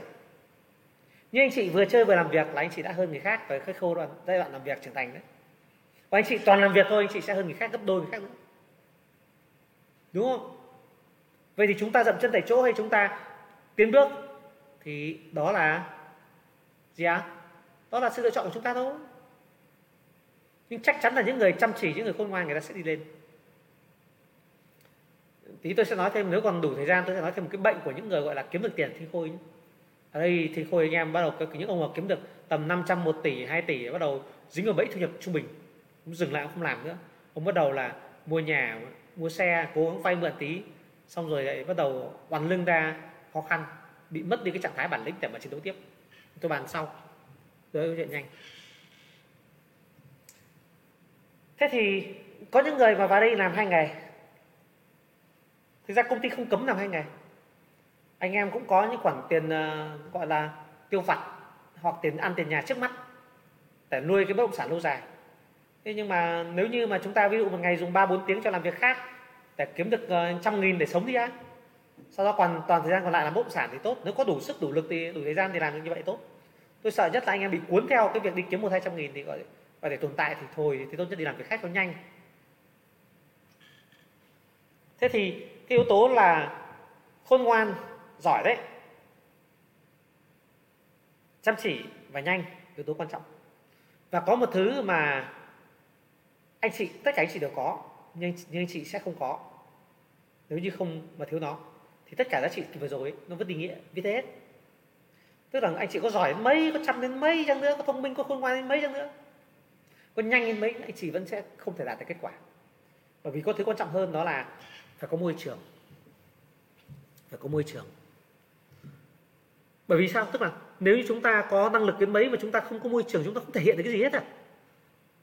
Chúng ta không được, không có môi trường, không được ai trọng dụng, không ai trao cơ hội. Chúng ta tài mấy thì chúng ta chỉ ngồi một chỗ đi, đi ngồi đếm lá me đấy. Đúng không? Tay nhặt lá, chân đáo bơ đấy. Chúng ta chả làm được cái việc gì cả nếu chúng ta không có môi trường. Cho nên là việc lựa tất cả chúng ta phải có nỗ lực trong chúng ta về việc phát triển trí tuệ, nâng cao thể lực, nhanh nhanh nhẹn, khôn ngoan, chăm chỉ thì cầm thứ quan trọng là môi trường. Thế này không có là đang phát triển được. Với tôi năm nay là tôi cũng chưa nhiều. Trong công ty thì có giám đốc Tuân là làm hai mươi năm rồi, hơn hai mươi năm rồi. Tôi mới làm bất động sản sáu năm. Trong quá trình vừa qua tôi làm thì có rất nhiều người cùng là chuyên viên thời, cùng thời với tôi nhé, cũng là bán hàng như như tôi. Mà đến bây giờ tôi nhìn lại, họ với tôi khác nhau một trời một vực rồi. Bởi vì họ họ bỏ cái môi trường tốt, họ theo kiểu họ đi làm tư nhân, họ làm cá nhân, làm các nhóm này về các công ty nhỏ, tự mở công ty nhỏ, mà năng lực của họ yếu, họ lại chết chìm. Tức là sau khi nội lực có hết rồi, người ta nghĩ rằng là người ta quá giỏi, người ta nghĩ người ta biết cách làm, người ta tự làm riêng, và cuối cùng là người ta thất bại. Những giá trị người ta đạt được thua xa những giá trị mà những anh em mà đang gắn bó đi cùng Thiên Khôi bây giờ. Nó bởi vì họ thiếu môi trường. Họ quên một yếu tố rất quan trọng, đó là môi trường mới là thứ tạo ra cơ hội, đem đến cơ hội. Còn tất cả những năng lực của anh chị nó chỉ là giúp anh chị nắm bắt cơ hội tốt hơn thôi. Còn anh chị mà muốn thành công được nó phải có môi trường. Môi trường đó phải có lãnh đạo, nói thẳng luôn là kiệt xuất giỏi, và người ta trao cơ hội cho mình. Chứ ông lại theo kiểu tinh thần con ông cháu cha chỉ trao cho người ngoài, hoặc cho những mối quan hệ mà có tiền cho ông ta thì không được. lãnh đạo đấy phải ra đủ giỏi để người ta sẵn sàng họ phe, người ta mở trao cơ hội cho mình, cho cơ hội cho mình muốn phát triển. Tất nhiên anh chị phải đủ năng lực anh chị phát triển thôi.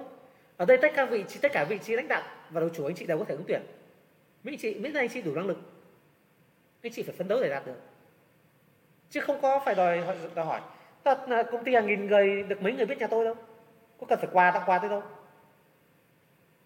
Anh chị em nhìn em, mới cách đây hai ngày ba ngày vừa sinh nhật tôi, có bao nhiêu người phải tặng quà đâu.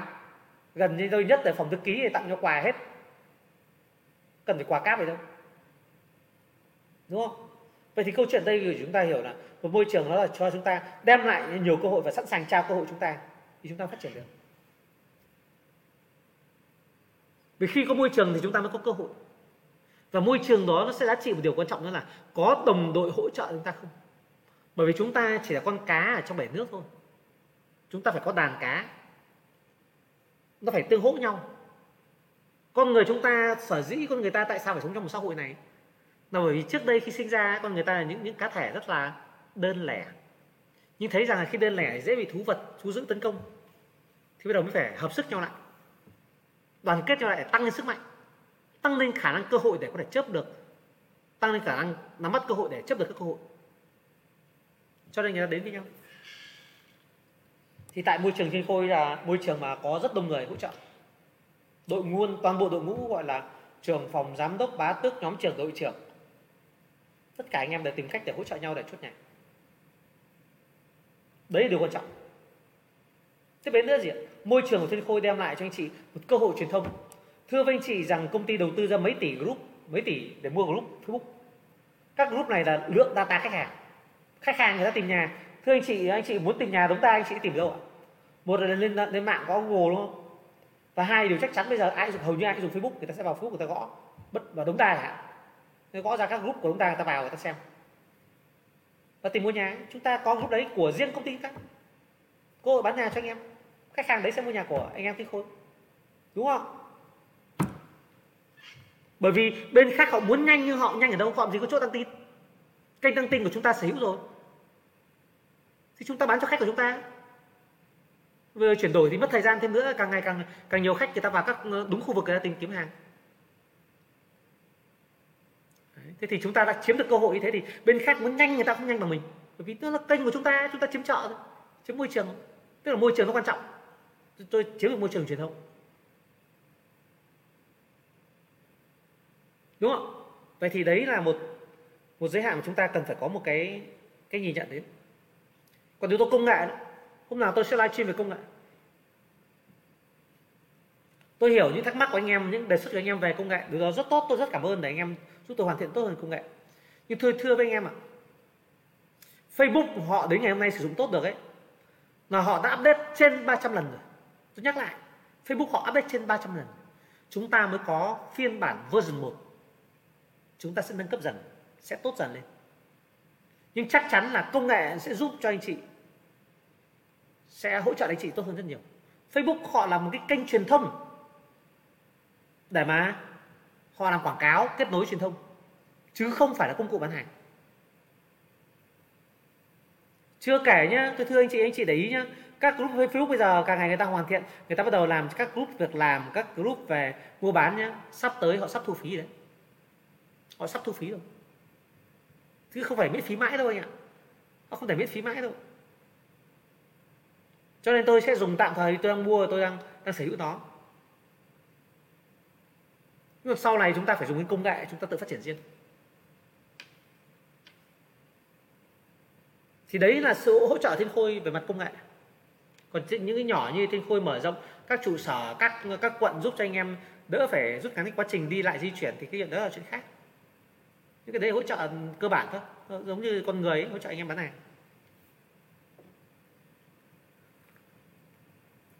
Vậy thì tôi muốn nói câu chuyện đây là tiền. Thế thì tiền ở đây nó lại có liên quan đến việc nữa, đó là gì? Chúng ta bán sản phẩm lớn tiền, bán cho người giàu. Khách hàng của chúng ta là những người rất giàu. Nói đơn giản thôi. Phần lớn anh chị em mình đã có nhà đâu, nhà ba tỷ, nhà nhỏ ba đấy, anh em ơi, bao nhiêu người có nhà rồi. Bây giờ chúng ta bắt đầu đi làm mới kiếm tiền mua nhà. Ngoài xã hội người ta cái nhà nhỏ ba là nhà của dân nghèo rồi. phần lớn là phải nhà tầm bốn năm tỷ trở lên, hàng chục tỷ. Đấy là người giàu. Chúng ta cơ hội làm việc với người giàu, bán sản phẩm đắt tiền, ba phần trăm hoa hồng, nhiều tiền chứ, bán nó phải ra nhiều tiền. Tiền là giá trị sức lao động. Chúng ta phải bán những thứ đắt tiền, những thứ khó, nó mới là sự phát triển của con người. Công tác bán bất động sản, trải nghiệm nó chính là trải nghiệm để học tập, để phát triển trí tuệ, là trải nghiệm để kiếm tiền. Ở đây không ra nhiều tiền làm sao người ta vào đây đông như thế? Tôi nói đơn giản thế thôi. Ở đây không nhiều tiền thì tại sao người ta về đông thế? Tôi cho anh chị cái gì đâu, đúng không? Ở đây có ai được cho tôi cho tiền không? Trừ những người mà hợp tác lâu rồi, vào bây giờ vào hoàn hoàn cảnh khó khăn bị covid covid thì tôi mới hỗ trợ. Chứ phần lớn là vào đây chỉ có thể cho nhau được kiến thức, cho nhau được cơ hội kiếm tiền. Còn lại anh em muốn gắn bó hay không tùy anh em, mở hết, không thu cái gì. Anh chị vào về học rồi có ăn uống chơi bời đá bóng đá banh tất cả tham gia hoạt động đấy có đóng tiền không? Không, ở đây chỉ có môi trường để tạo ra cơ hội cho anh chị kiếm được nhiều tiền.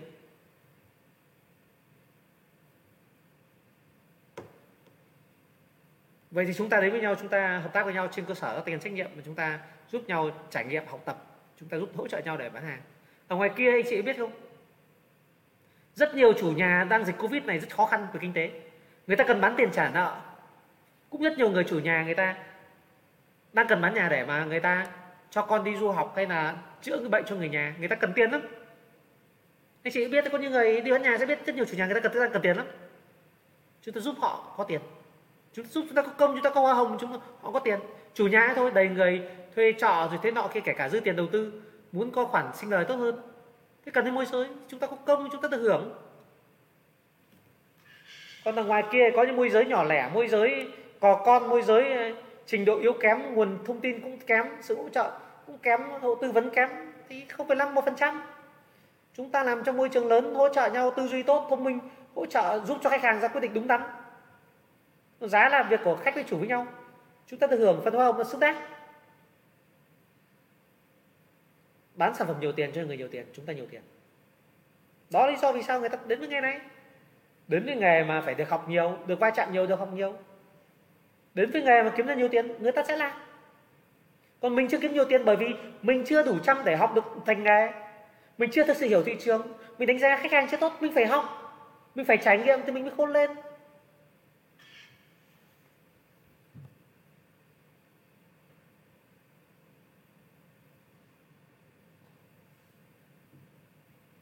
Tiện có thành viên mà bảo là thưa chủ tịch đăng bài trong group quản trị viên có duyệt đâu, mấy ngày chưa duyệt. Bạn làm việc với lại với với trưởng phòng tại sao đi? Bạn làm việc với bán tiếp tại sao đi? Bạn chưa được bật quyền phê duyệt thôi. Bạn là người trong Thiên Khôi, bạn bạn comment đây, bạn là kinh nghiệm ở phòng nào, kinh đô nào? Bạn cứ bạn bạn cứ comment đây đi, bạn uh, Nguyễn Thúy này, từ từ tôi đọc này. Thưa chủ tịch đăng bài trong group có quản trị viên có duyệt bài đâu? Mấy ngày chưa duyệt. Bạn đăng ở group nào của công ty không? Các group của treo cover công ty đều tạo điều kiện cho anh em hết, bật chức năng phê duyệt.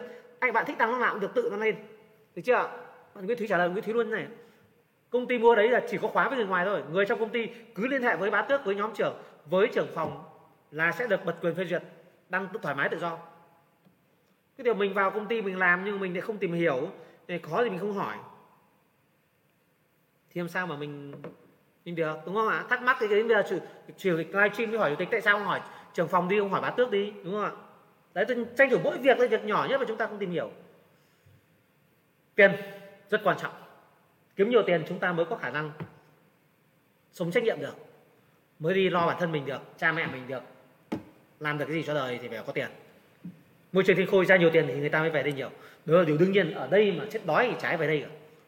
Cho nên là anh em cứ nhìn đội ngũ mà thành đạt tại công ty anh em sẽ hiểu. Thưa anh em, chả cần biết anh em nghe đâu, anh em cứ tìm gặp tất cả những người, kể cả nhá, không phải trưởng phòng của mình, không phải là bá tước của mình, gặp tất cả những người trong công ty mà đều phát triển cái vị trí lãnh đạo đầu chủ. Các chuyên viên xuất sắc, chuyên viên vinh danh của công ty, hỏi họ giá ngay, xem có đông không và bao nhiêu người họ kiếm được bao tiền. Đấy là minh chứng sống. Và hỏi họ xem đóng gì vào công ty chưa. Trừ trường hợp những người mà kiếm được nhiều tiền rồi người ta vào đây đầu tư nhá. Tôi chỉ huy động đầu tư với những anh em trong đội bộ, những người đã kiếm được tiền thì Thiên Khôi rồi việc đầu tư tiếp. Còn ở ngoài bỏ qua. Bỏ ngoài là các anh chị vào đây học kiếm tiền đã. Còn chưa có tiền tôi không huy động tiền của nhà anh chị đâu. Đúng không? Vậy thì kiếm được tiền, học được. Yếu tố nữa gì nó quan trọng? Có một yếu tố nữa rất quan trọng, đó là gì? Chúng ta sống không phải chúng ta tồn tại. Sống đó là gì? Chúng ta tồn tại như thế nào thì được gọi là sống.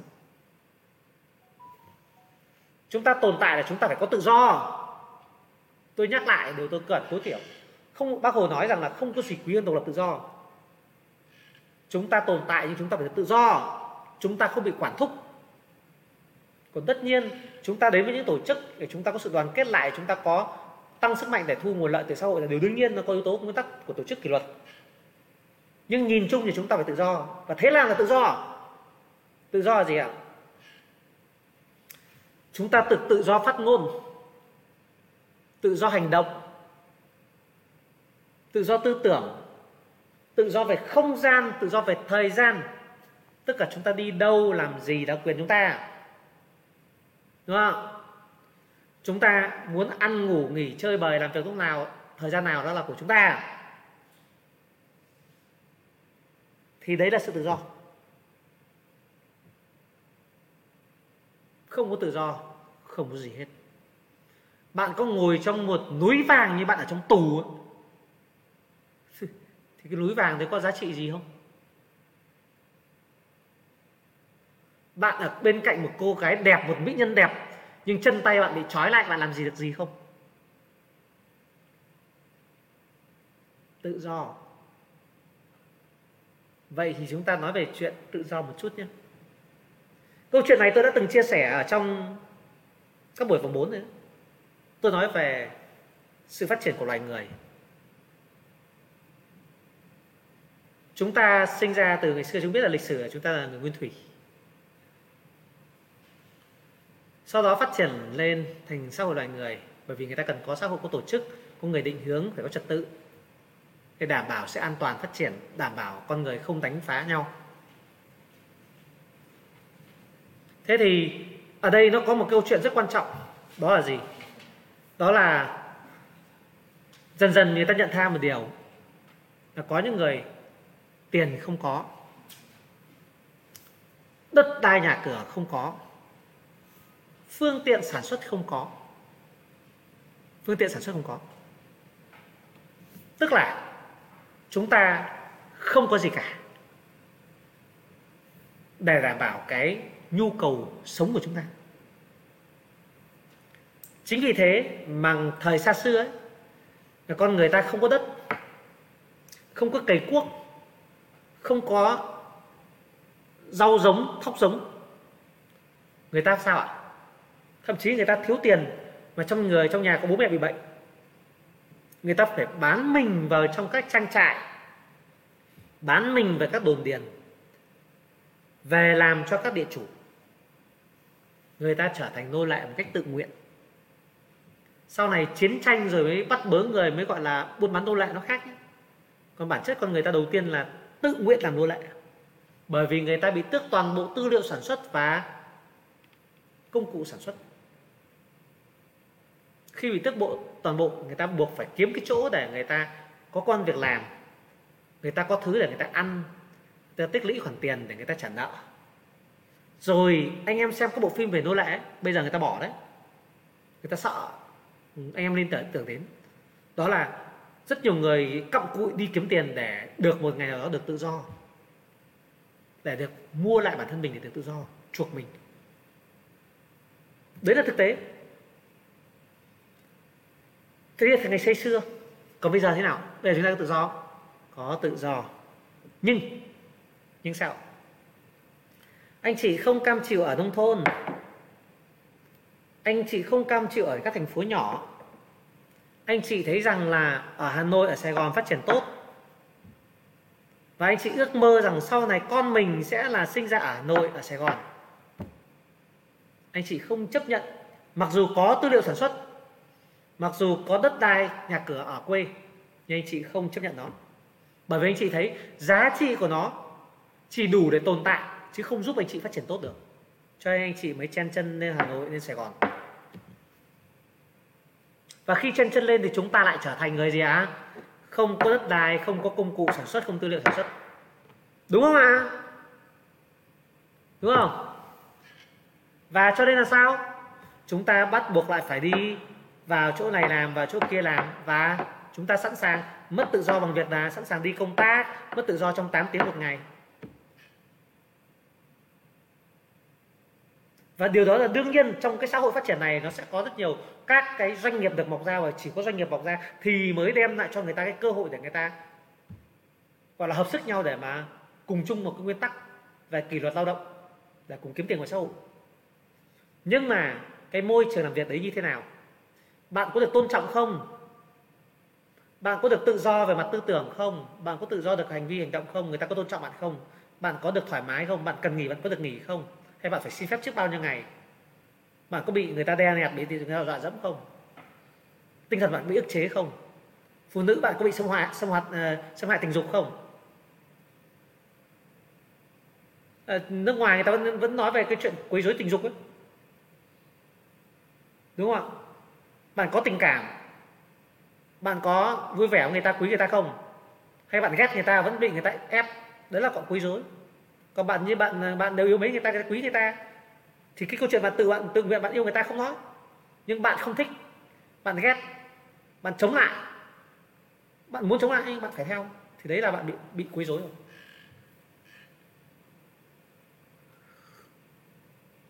Vậy thì câu chuyện ở đây đó là chúng ta vào môi trường nào môi trường, chúng ta phải được tự do về mặt tinh thần, tư tưởng, hành vi của chúng ta. Cho nên như ở môi trường như kiểu như Grab ấy, anh em chỉ em Grab này, sau này gần gần như là các cái chuỗi bán hàng kiểu Shopee, Lazada, Amazon, những kiểu đó, Alibaba, họ phát triển tốt bởi vì họ theo một môi trường khác là môi trường của tự do. Con người ta là tự do hợp tác với nhau. Mỗi ông có gian hàng online, hoặc mỗi ông có một cái khả năng mà hợp tác khác nhau.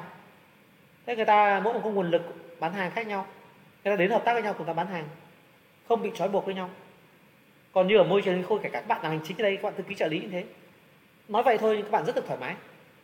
Thoải mái về tư tưởng, thoải mái về hành, hành vi. Con người ta rất là thoải mái với nhau, tình cảm với nhau, vui vẻ với nhau. Đi làm cũng như đi chơi, cứ quan trọng năng lực bạn, đôi đâu bạn làm đến phần việc bạn bạn làm nó tốt. Để một môi trường thật sự cởi mở tự do, tức khắc chúng ta phát triển tốt. Con người ta tự mến, yêu mến nhau, người ta tự trân trọng.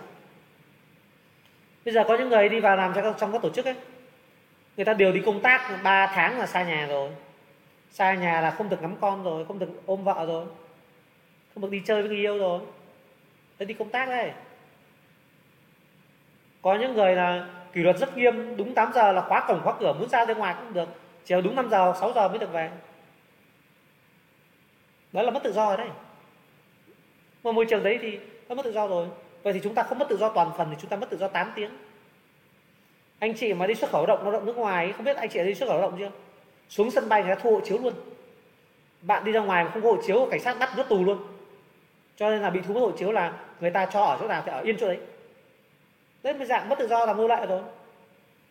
Chẳng qua vì khó khăn quá cho nên là bắt buộc chấp nhận tình trạng mất tự do đó trong vòng khoảng độ tầm uh, một năm, hai năm tích lũy kiếm về một hai trăm triệu về mà xây sửa cái nhà. Có tí vốn mà làm ăn. Cũng có ao ước đến hết hai năm, ba năm này, hết thời hạn lao động đấy thì chúng ta có một khoản tiền nguồn lực về nhà. Vì ở quê hương chúng ta không kiếm được. Vì năng lực hội nguồn lực của chúng ta kém quá. Đấy là thực tế. Vậy thì chúng ta phải đối diện với việc rằng là đi làm gì thì làm, chúng ta phải có tự do. Và làm nghề này, môi giới này, để thấy anh em có thấy tự do không, thoải mái không? Sáng anh em, chiều trưa, chiều tối anh em muốn làm gì tùy anh em. Anh em thấy rằng ở đây môi trường cơ hội ra kiếm nhiều tiền tốt, thấy nhiều người thành công tốt, thì anh em cũng tập trung. Anh em học cho học cho bằng được và làm cho bằng được. Anh em nào mà chuẩn chỉ, giỏi thì phát triển các vị trí công ty thì cơ hội thu nhập cao. Gắn bó công ty càng lâu thì càng cơ hội lớn. Công ty với tôi, việc của tôi duy nhất đó là làm sao để không phải để giữ anh em những người mới đâu. Với tôi phải giữ được nhân tài. Tại sao Thiên Khôi rất nhiều người giỏi người ta vẫn theo tôi, vẫn gắn bó công ty này, người ta không ra mở công ty riêng, không mở văn phòng riêng. Bởi vì người ta nhận được những giá trị tại Thiên Khôi và người ta muốn phát triển tốt hơn. Và tôi là tư duy làm sao phải ra càng ngày càng nhiều cơ hội đó cho những người giỏi. Cho nên tôi rất mong là anh chị em mình cùng nhìn nhận vấn đề như này để chúng ta nhìn thấy tự do. Cho nên tôi thưa anh chị em, tôi nói tại sao cái chủ đề hôm nay là chủ đề là tại sao đã làm những người đã làm bất động sản thì không thể bỏ được sang nghề khác được.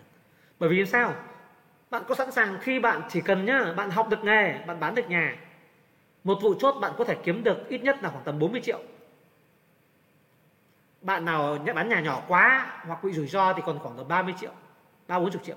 Một năm bán ba bốn cái nhà thôi là chúng ta đủ sống sống cơ bản rồi. Còn chúng ta bán có trình độ tốt, chúng ta bán một năm có thể kiếm được vài trăm triệu, vài tỷ.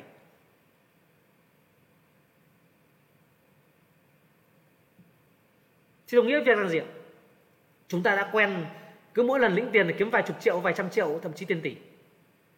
Thì tôi hỏi anh chị đi làm nhận bây giờ nhận một cái khoản lương ở ngoài gom nhặt cứ mấy trăm nghìn, một hai một hai triệu, chục triệu, anh chị có chịu nổi không?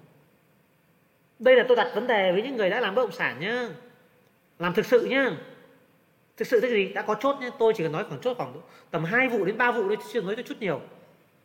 Cầm mấy chục triệu trong tay nó ngon lành rồi ra ngoài làm việc khác không làm nổi. Không thể đi chấp nhận một tháng lương có năm sáu triệu, cả năm nhìn lại, cả năm quần quật mà cả năm cả đời cũng chỉ nhìn thấy từng ấy tiền thôi. Trong khi người ta làm hoàn toàn có thể một năm có thể bằng anh chị làm cả đời. Tôi nhấn mạnh là có những người làm cả ở đây một năm có thể thu nhập người khác cả đời rồi. Vậy anh chị có chấp nhận việc mỗi tháng còm cõi kiếm được vài triệu bạc, vài triệu bạc không? Không thể chịu nổi cái cảnh cầm vài đồng bạc như thế. Thứ hai là làm cái môi trường có những công việc rất rất nhàm chán. Tôi không muốn chê với các công việc cũ tôi đã từng làm. Nhưng thôi thưa với anh chị, tôi đã từng làm những công việc mà ngày nào nó như ngày nào, mà từ sáng đến tối nó chỉ có vài việc làm, vài một lúc là hết. Ngồi chơi sơi nước, chờ sếp giao việc thì làm. Làm ba việc rất cơ bản. Nó nhàm chán. Anh chị có chịu được sự nhàm chán hay không?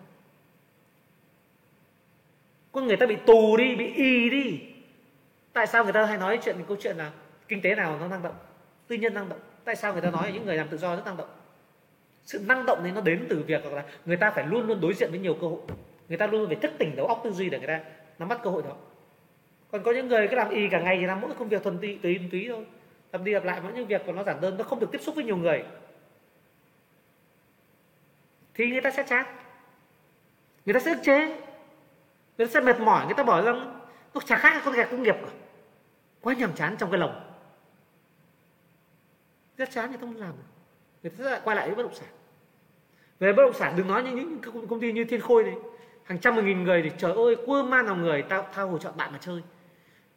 Cuộc sống phải có bạn, tôi quý bạn lắm, bạn ra bạn, bạn bè chia sẻ nhau, yêu mến nhau vui lắm. Môi trường này vui nhất là đông vui, vui lắm, chương trình hoạt động chúng ta hàng nghìn người, nó vui cực kỳ luôn. Cho nên mình làm gì tinh thần là mình phải được thoải mái, nó không như trong cái lồng, nó tự do mới sướng. Chỉ có những người sợ chết mới cần an toàn, cần an phận. Những người kém năng lực mới chờ khác, người ta căm chăm bẵm mình, mà ra rồi xã hội đợi mà người dân người ta chăm bẵm mình. Người ta phải lợi dụng được anh chị, anh chị phải có giá trị người ta lợi dụng được thì người ta trả trả với giá rất rẻ, trả với giá rất rẻ. Do đồng lương ít ỏi, trong khi lợi nhuận của người ta kích xù. Cho nên rằng là, là chúng ta sẽ không chịu nổi khi đi làm công việc khác, mà chúng ta làm môi giới tự do bất động sản rất tự do thoải mái. Cơ hội học hỏi va chạm từ những người giỏi. Tôi dám chắc anh chị nhé, tôi dám chắc anh chị là đa số những người vào Thiên Khôi, tôi nói đa số cho khiêm khiêm tốn, đừng nói tất cả. Nghe các livestream của tôi chia sẻ, người ta đều sẽ trân trọng đó là tôi là người đã có trải nghiệm, có kinh nghiệm. Và tôi đang chia sẻ những kiến thức tích cực với anh em. Điều đó quý, điều đó anh chị đi học ở các môi trường khác có không? Tôi tự tin là rất ít môi trường có thể sẵn sàng chia sẻ dạy vì chúng ta những cái ý nghĩa của những giá trị của cuộc sống. Đó là giá trị môi trường này. Còn gì nữa? Tiền thì đột phá, học hỏi được nhiều, chúng ta lại được vui vẻ quanh anh em bạn bè, được tự do thời gian. Đây đang giãn cách xã hội thôi, chúng ta phải ở nhà thôi. Ít nữa chúng ta đá bóng này, đúng không? Đá banh hoạt động này, chúng ta đi chơi du lịch. Dịch giãn cách thì đang không yêu.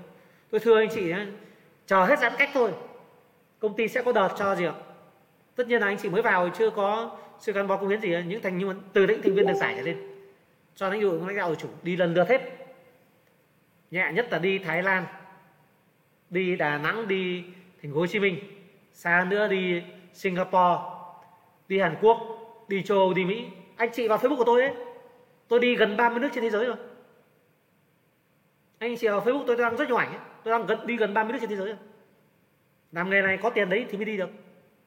Đi làm đi làm công ăn lương ở các môi trường kia chúng ta không cụ. Làm công ăn lương chúng ta phải giỏi, môi trường tốt, lãnh đạo giỏi, lãnh đạo có tâm, người ta ứng xử tốt thế chị mới được đi. Nhưng ở môi trường tạo ứng sản ấy anh chị sẽ có cơ hội được, được đi khắp nơi. Đi chúng ta mới mở mang tầm mắt anh chứ. Tại sao tôi có độ tự tin thế? Nói ít nhiều tôi trải qua được tất cả châu Âu, châu Á, châu Mỹ, châu Phi, cả châu Phi, Nam Phi tôi đi rồi. Tôi chứng kiến, tôi nhìn được nhiều nhiều điều kiện sống khác nhau. Úc, Phâu, Phi, Mỹ, tất cả cái World Cup tôi đi, tất cả những trải nghiệm đấy tôi đều trải nghiệm các không gian đấy rồi.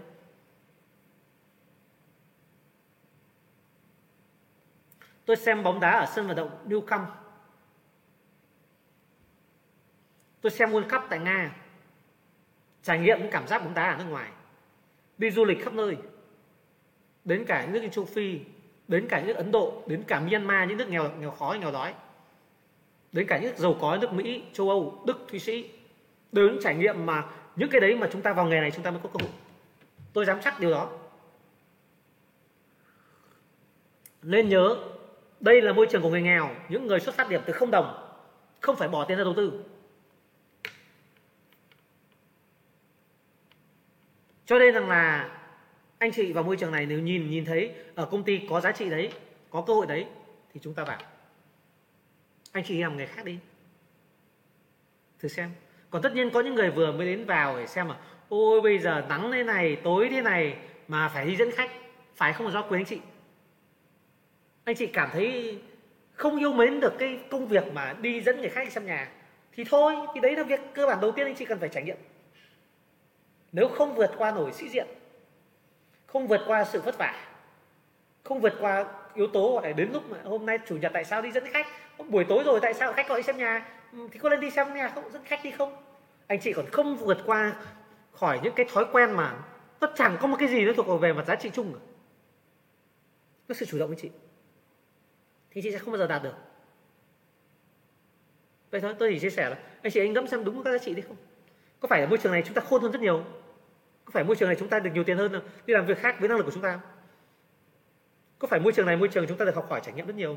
Có phải môi trường này chúng ta được anh nhiều nhiều anh em bạn bè vui vẻ không? Và có phải thực sự là Thiên Khôi đang hỗ trợ tốt nhất trên thị trường không? Có thực sự là môi trường Thiên Khôi đang vượt trội hơn tất cả công ty bất động sản, tất cả công ty bất động sản trên thị trường không? Anh chị tìm hiểu đi. Nếu đúng, chúng ta gắn bó với nhau. Chúng ta làm cho ra làm. Bây giờ trong thời gian giãn cách thì sao? Giãn cách thì sao? Chúng ta tăng cường, chịu khó, soạn tin tăng, tăng tin, tăng phủ thật mạnh lên. Ôm thật nhiều khách đi. Ôm thật nhiều khách. Ít nữa hết giãn cách, chúng ta chốt bù. Trước kia cơ hội chốt được săn đều cho nhiều tháng. Bây giờ các khách, khách của các cái thời gian giãn cách người ta dồn vào cuối năm người ta chốt. Chỉ chúng ta chỉ cần hết giãn cách, chúng ta dẫn khách là chúng ta chốt. Chốt bù, thu nhập bù. Còn không bây giờ chúng ta làm gì? Dịch như này làm gì? Ờ, thích thì nấu cơm, nấu uh, nấu giò, nấu, nấu chả, nấu bún, nấu miến đi bán hàng online. Ok, tranh thủ. Còn nếu không thì đừng ngồi chơi, hãy tập trung tăng tin, ôm sẵn khách, chăm khách, khách đã từng gọi cho người ta, cho chúng ta là khách sẽ mua nhà. Vậy hết ra cách dẫn đi là chốt. Hãy làm những cái việc mà khi mà bây giờ chúng ta đang có thời gian, chúng ta chưa đi được nhưng chúng ta có thể làm được, cứ làm đi. Kết quả nó đến từ việc là cảm quá trình là tích lũy, chứ không phải đợi hết giãn cách tôi mới mới đăng tin, đăng tin đi giữ khách đấy, lấy số đấy lưu lại, lưu hành, thỉnh thoảng nhắn tin hỏi thăm, rồi hứa hẹn đây có những cái nhà nhưng mà chủ nhà đang vướng giãn cách chưa tiếp. Nhà rất đẹp nhưng mà chủ nhà đang giãn cách chưa tiếp, nhưng tích lũy khách lại, hết giãn cách bắt đầu mới mới dẫn đi chốt. Hãy làm từ khi mà các môi giới khách, các những người khác người ta đang nghĩ giãn cách người ta nghỉ ngơi, mình làm, bởi vì công việc này nó không liên quan đến việc là đi ra ngoài đường. Dẫn đủ, tích lũy đủ khách rồi rồi chúng ta chốt, hết giãn cách là chốt. Tôi tin Hà Nội sẽ làm sớm. Hà Nội là, là nơi là trung ương, là thủ đô, các quan chức lãnh đạo cấp cao ở đây người ta sẽ yêu cầu phải làm triệt để, phải bằng được. Nên chúng ta biết là có những người mất chức bởi vì là để bung giận đại dịch rồi, đúng không? Cho nên là chúng ta biết là sẽ làm quyết liệt, họ phải làm, làm thực việc. Đấy, chúng ta chờ hết giãn cách là chúng ta dẫn khách thôi. Thì chủ tịch cũng rất mong là buổi chia sẻ hôm nay để các thành viên còn đang làm công ty hay những người mới bắt đầu mới đến công ty ngày hôm nay thì chúng ta sẽ đều hiểu được cái giá trị của môi trường. Chúng ta thấy nó sự khác biệt với các ngành nghề khác, các môi trường khác. Một tinh thần cởi mở, tinh thần rất mạnh mẽ từ chủ tịch với nguồn lực, nội lực dồi dào này. Thì hy vọng là sẽ truyền tới tất cả anh em cùng có một khí thế làm việc mới để chúng ta đạt kết quả ngay sau giãn cách. Và ít nhất trong kết quả ngắn hạn chúng ta trong thời gian này tăng tin tốt để ôm lời của khách hàng. Tôi nhắc lại nhé, group Facebook là anh em được tăng tin tự do. nhưng muốn tin mình được hiển thị tự do là phải liên hệ với trợ lý trưởng phòng bá tước nhóm trưởng để được xét cái quyền phê duyệt trước chúng ta được đăng tin, và đăng tin phải đúng khu vực, hàng chúng ta đúng ở của chúng ta, hàng Thanh Trì ở Thanh Trì, hàng Hoàng Mai ở Hoàng Mai. Tôi sẽ yêu cầu các kiểm duyệt viên cứ rà soát, cứ sai khu vực và chúng ta khóa lại, không cho làm nữa. Tự dưng bị khó quyền. Thì tất cả những gì hỗ trợ giúp đỡ là anh em mình cố gắng tận dụng tốt.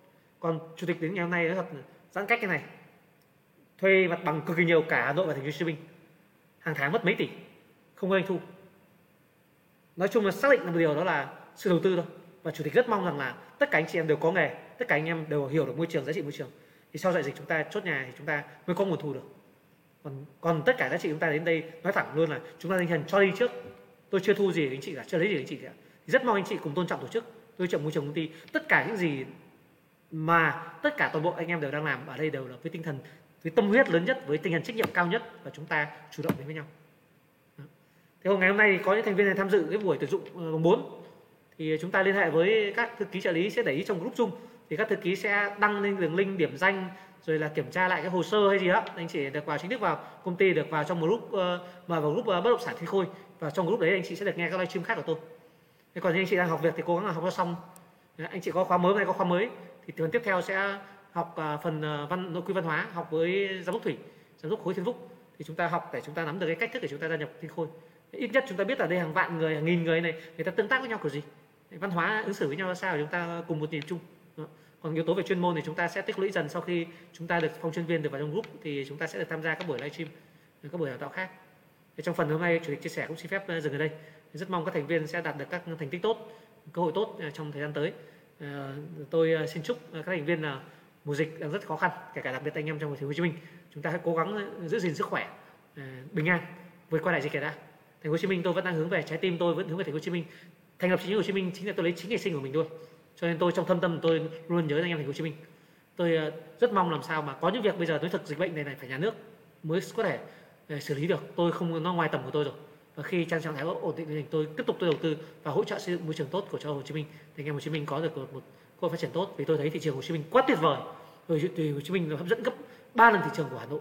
Nhưng có điều quan trọng là Hà Nội này thì anh em đội ngũ được chúng ta được bề dày kinh nghiệm, À, bản lĩnh tốt hơn rồi, anh em có trình độ tốt hơn, anh em có thành tích tốt. Thì thành phố Hồ Chí Minh thì thực sự cơ hội quá tốt, thì tôi mong hết hết dịch thì chúng ta sẽ có được cái, cái cơ hội tốt. À, anh em cố gắng giữ sức khỏe, bình an, à, chịu khó tập trung thời gian này học và đăng tin hiệu quả, giữ khách để chúng ta chốt nhàng thời gian sắp tới. Buổi livestream của chủ tịch hôm nay xin phép dừng ở đây, chúng ta sẽ gặp nhau trong buổi livestream kế tiếp. À, xin chào và xin sức khỏe anh chị.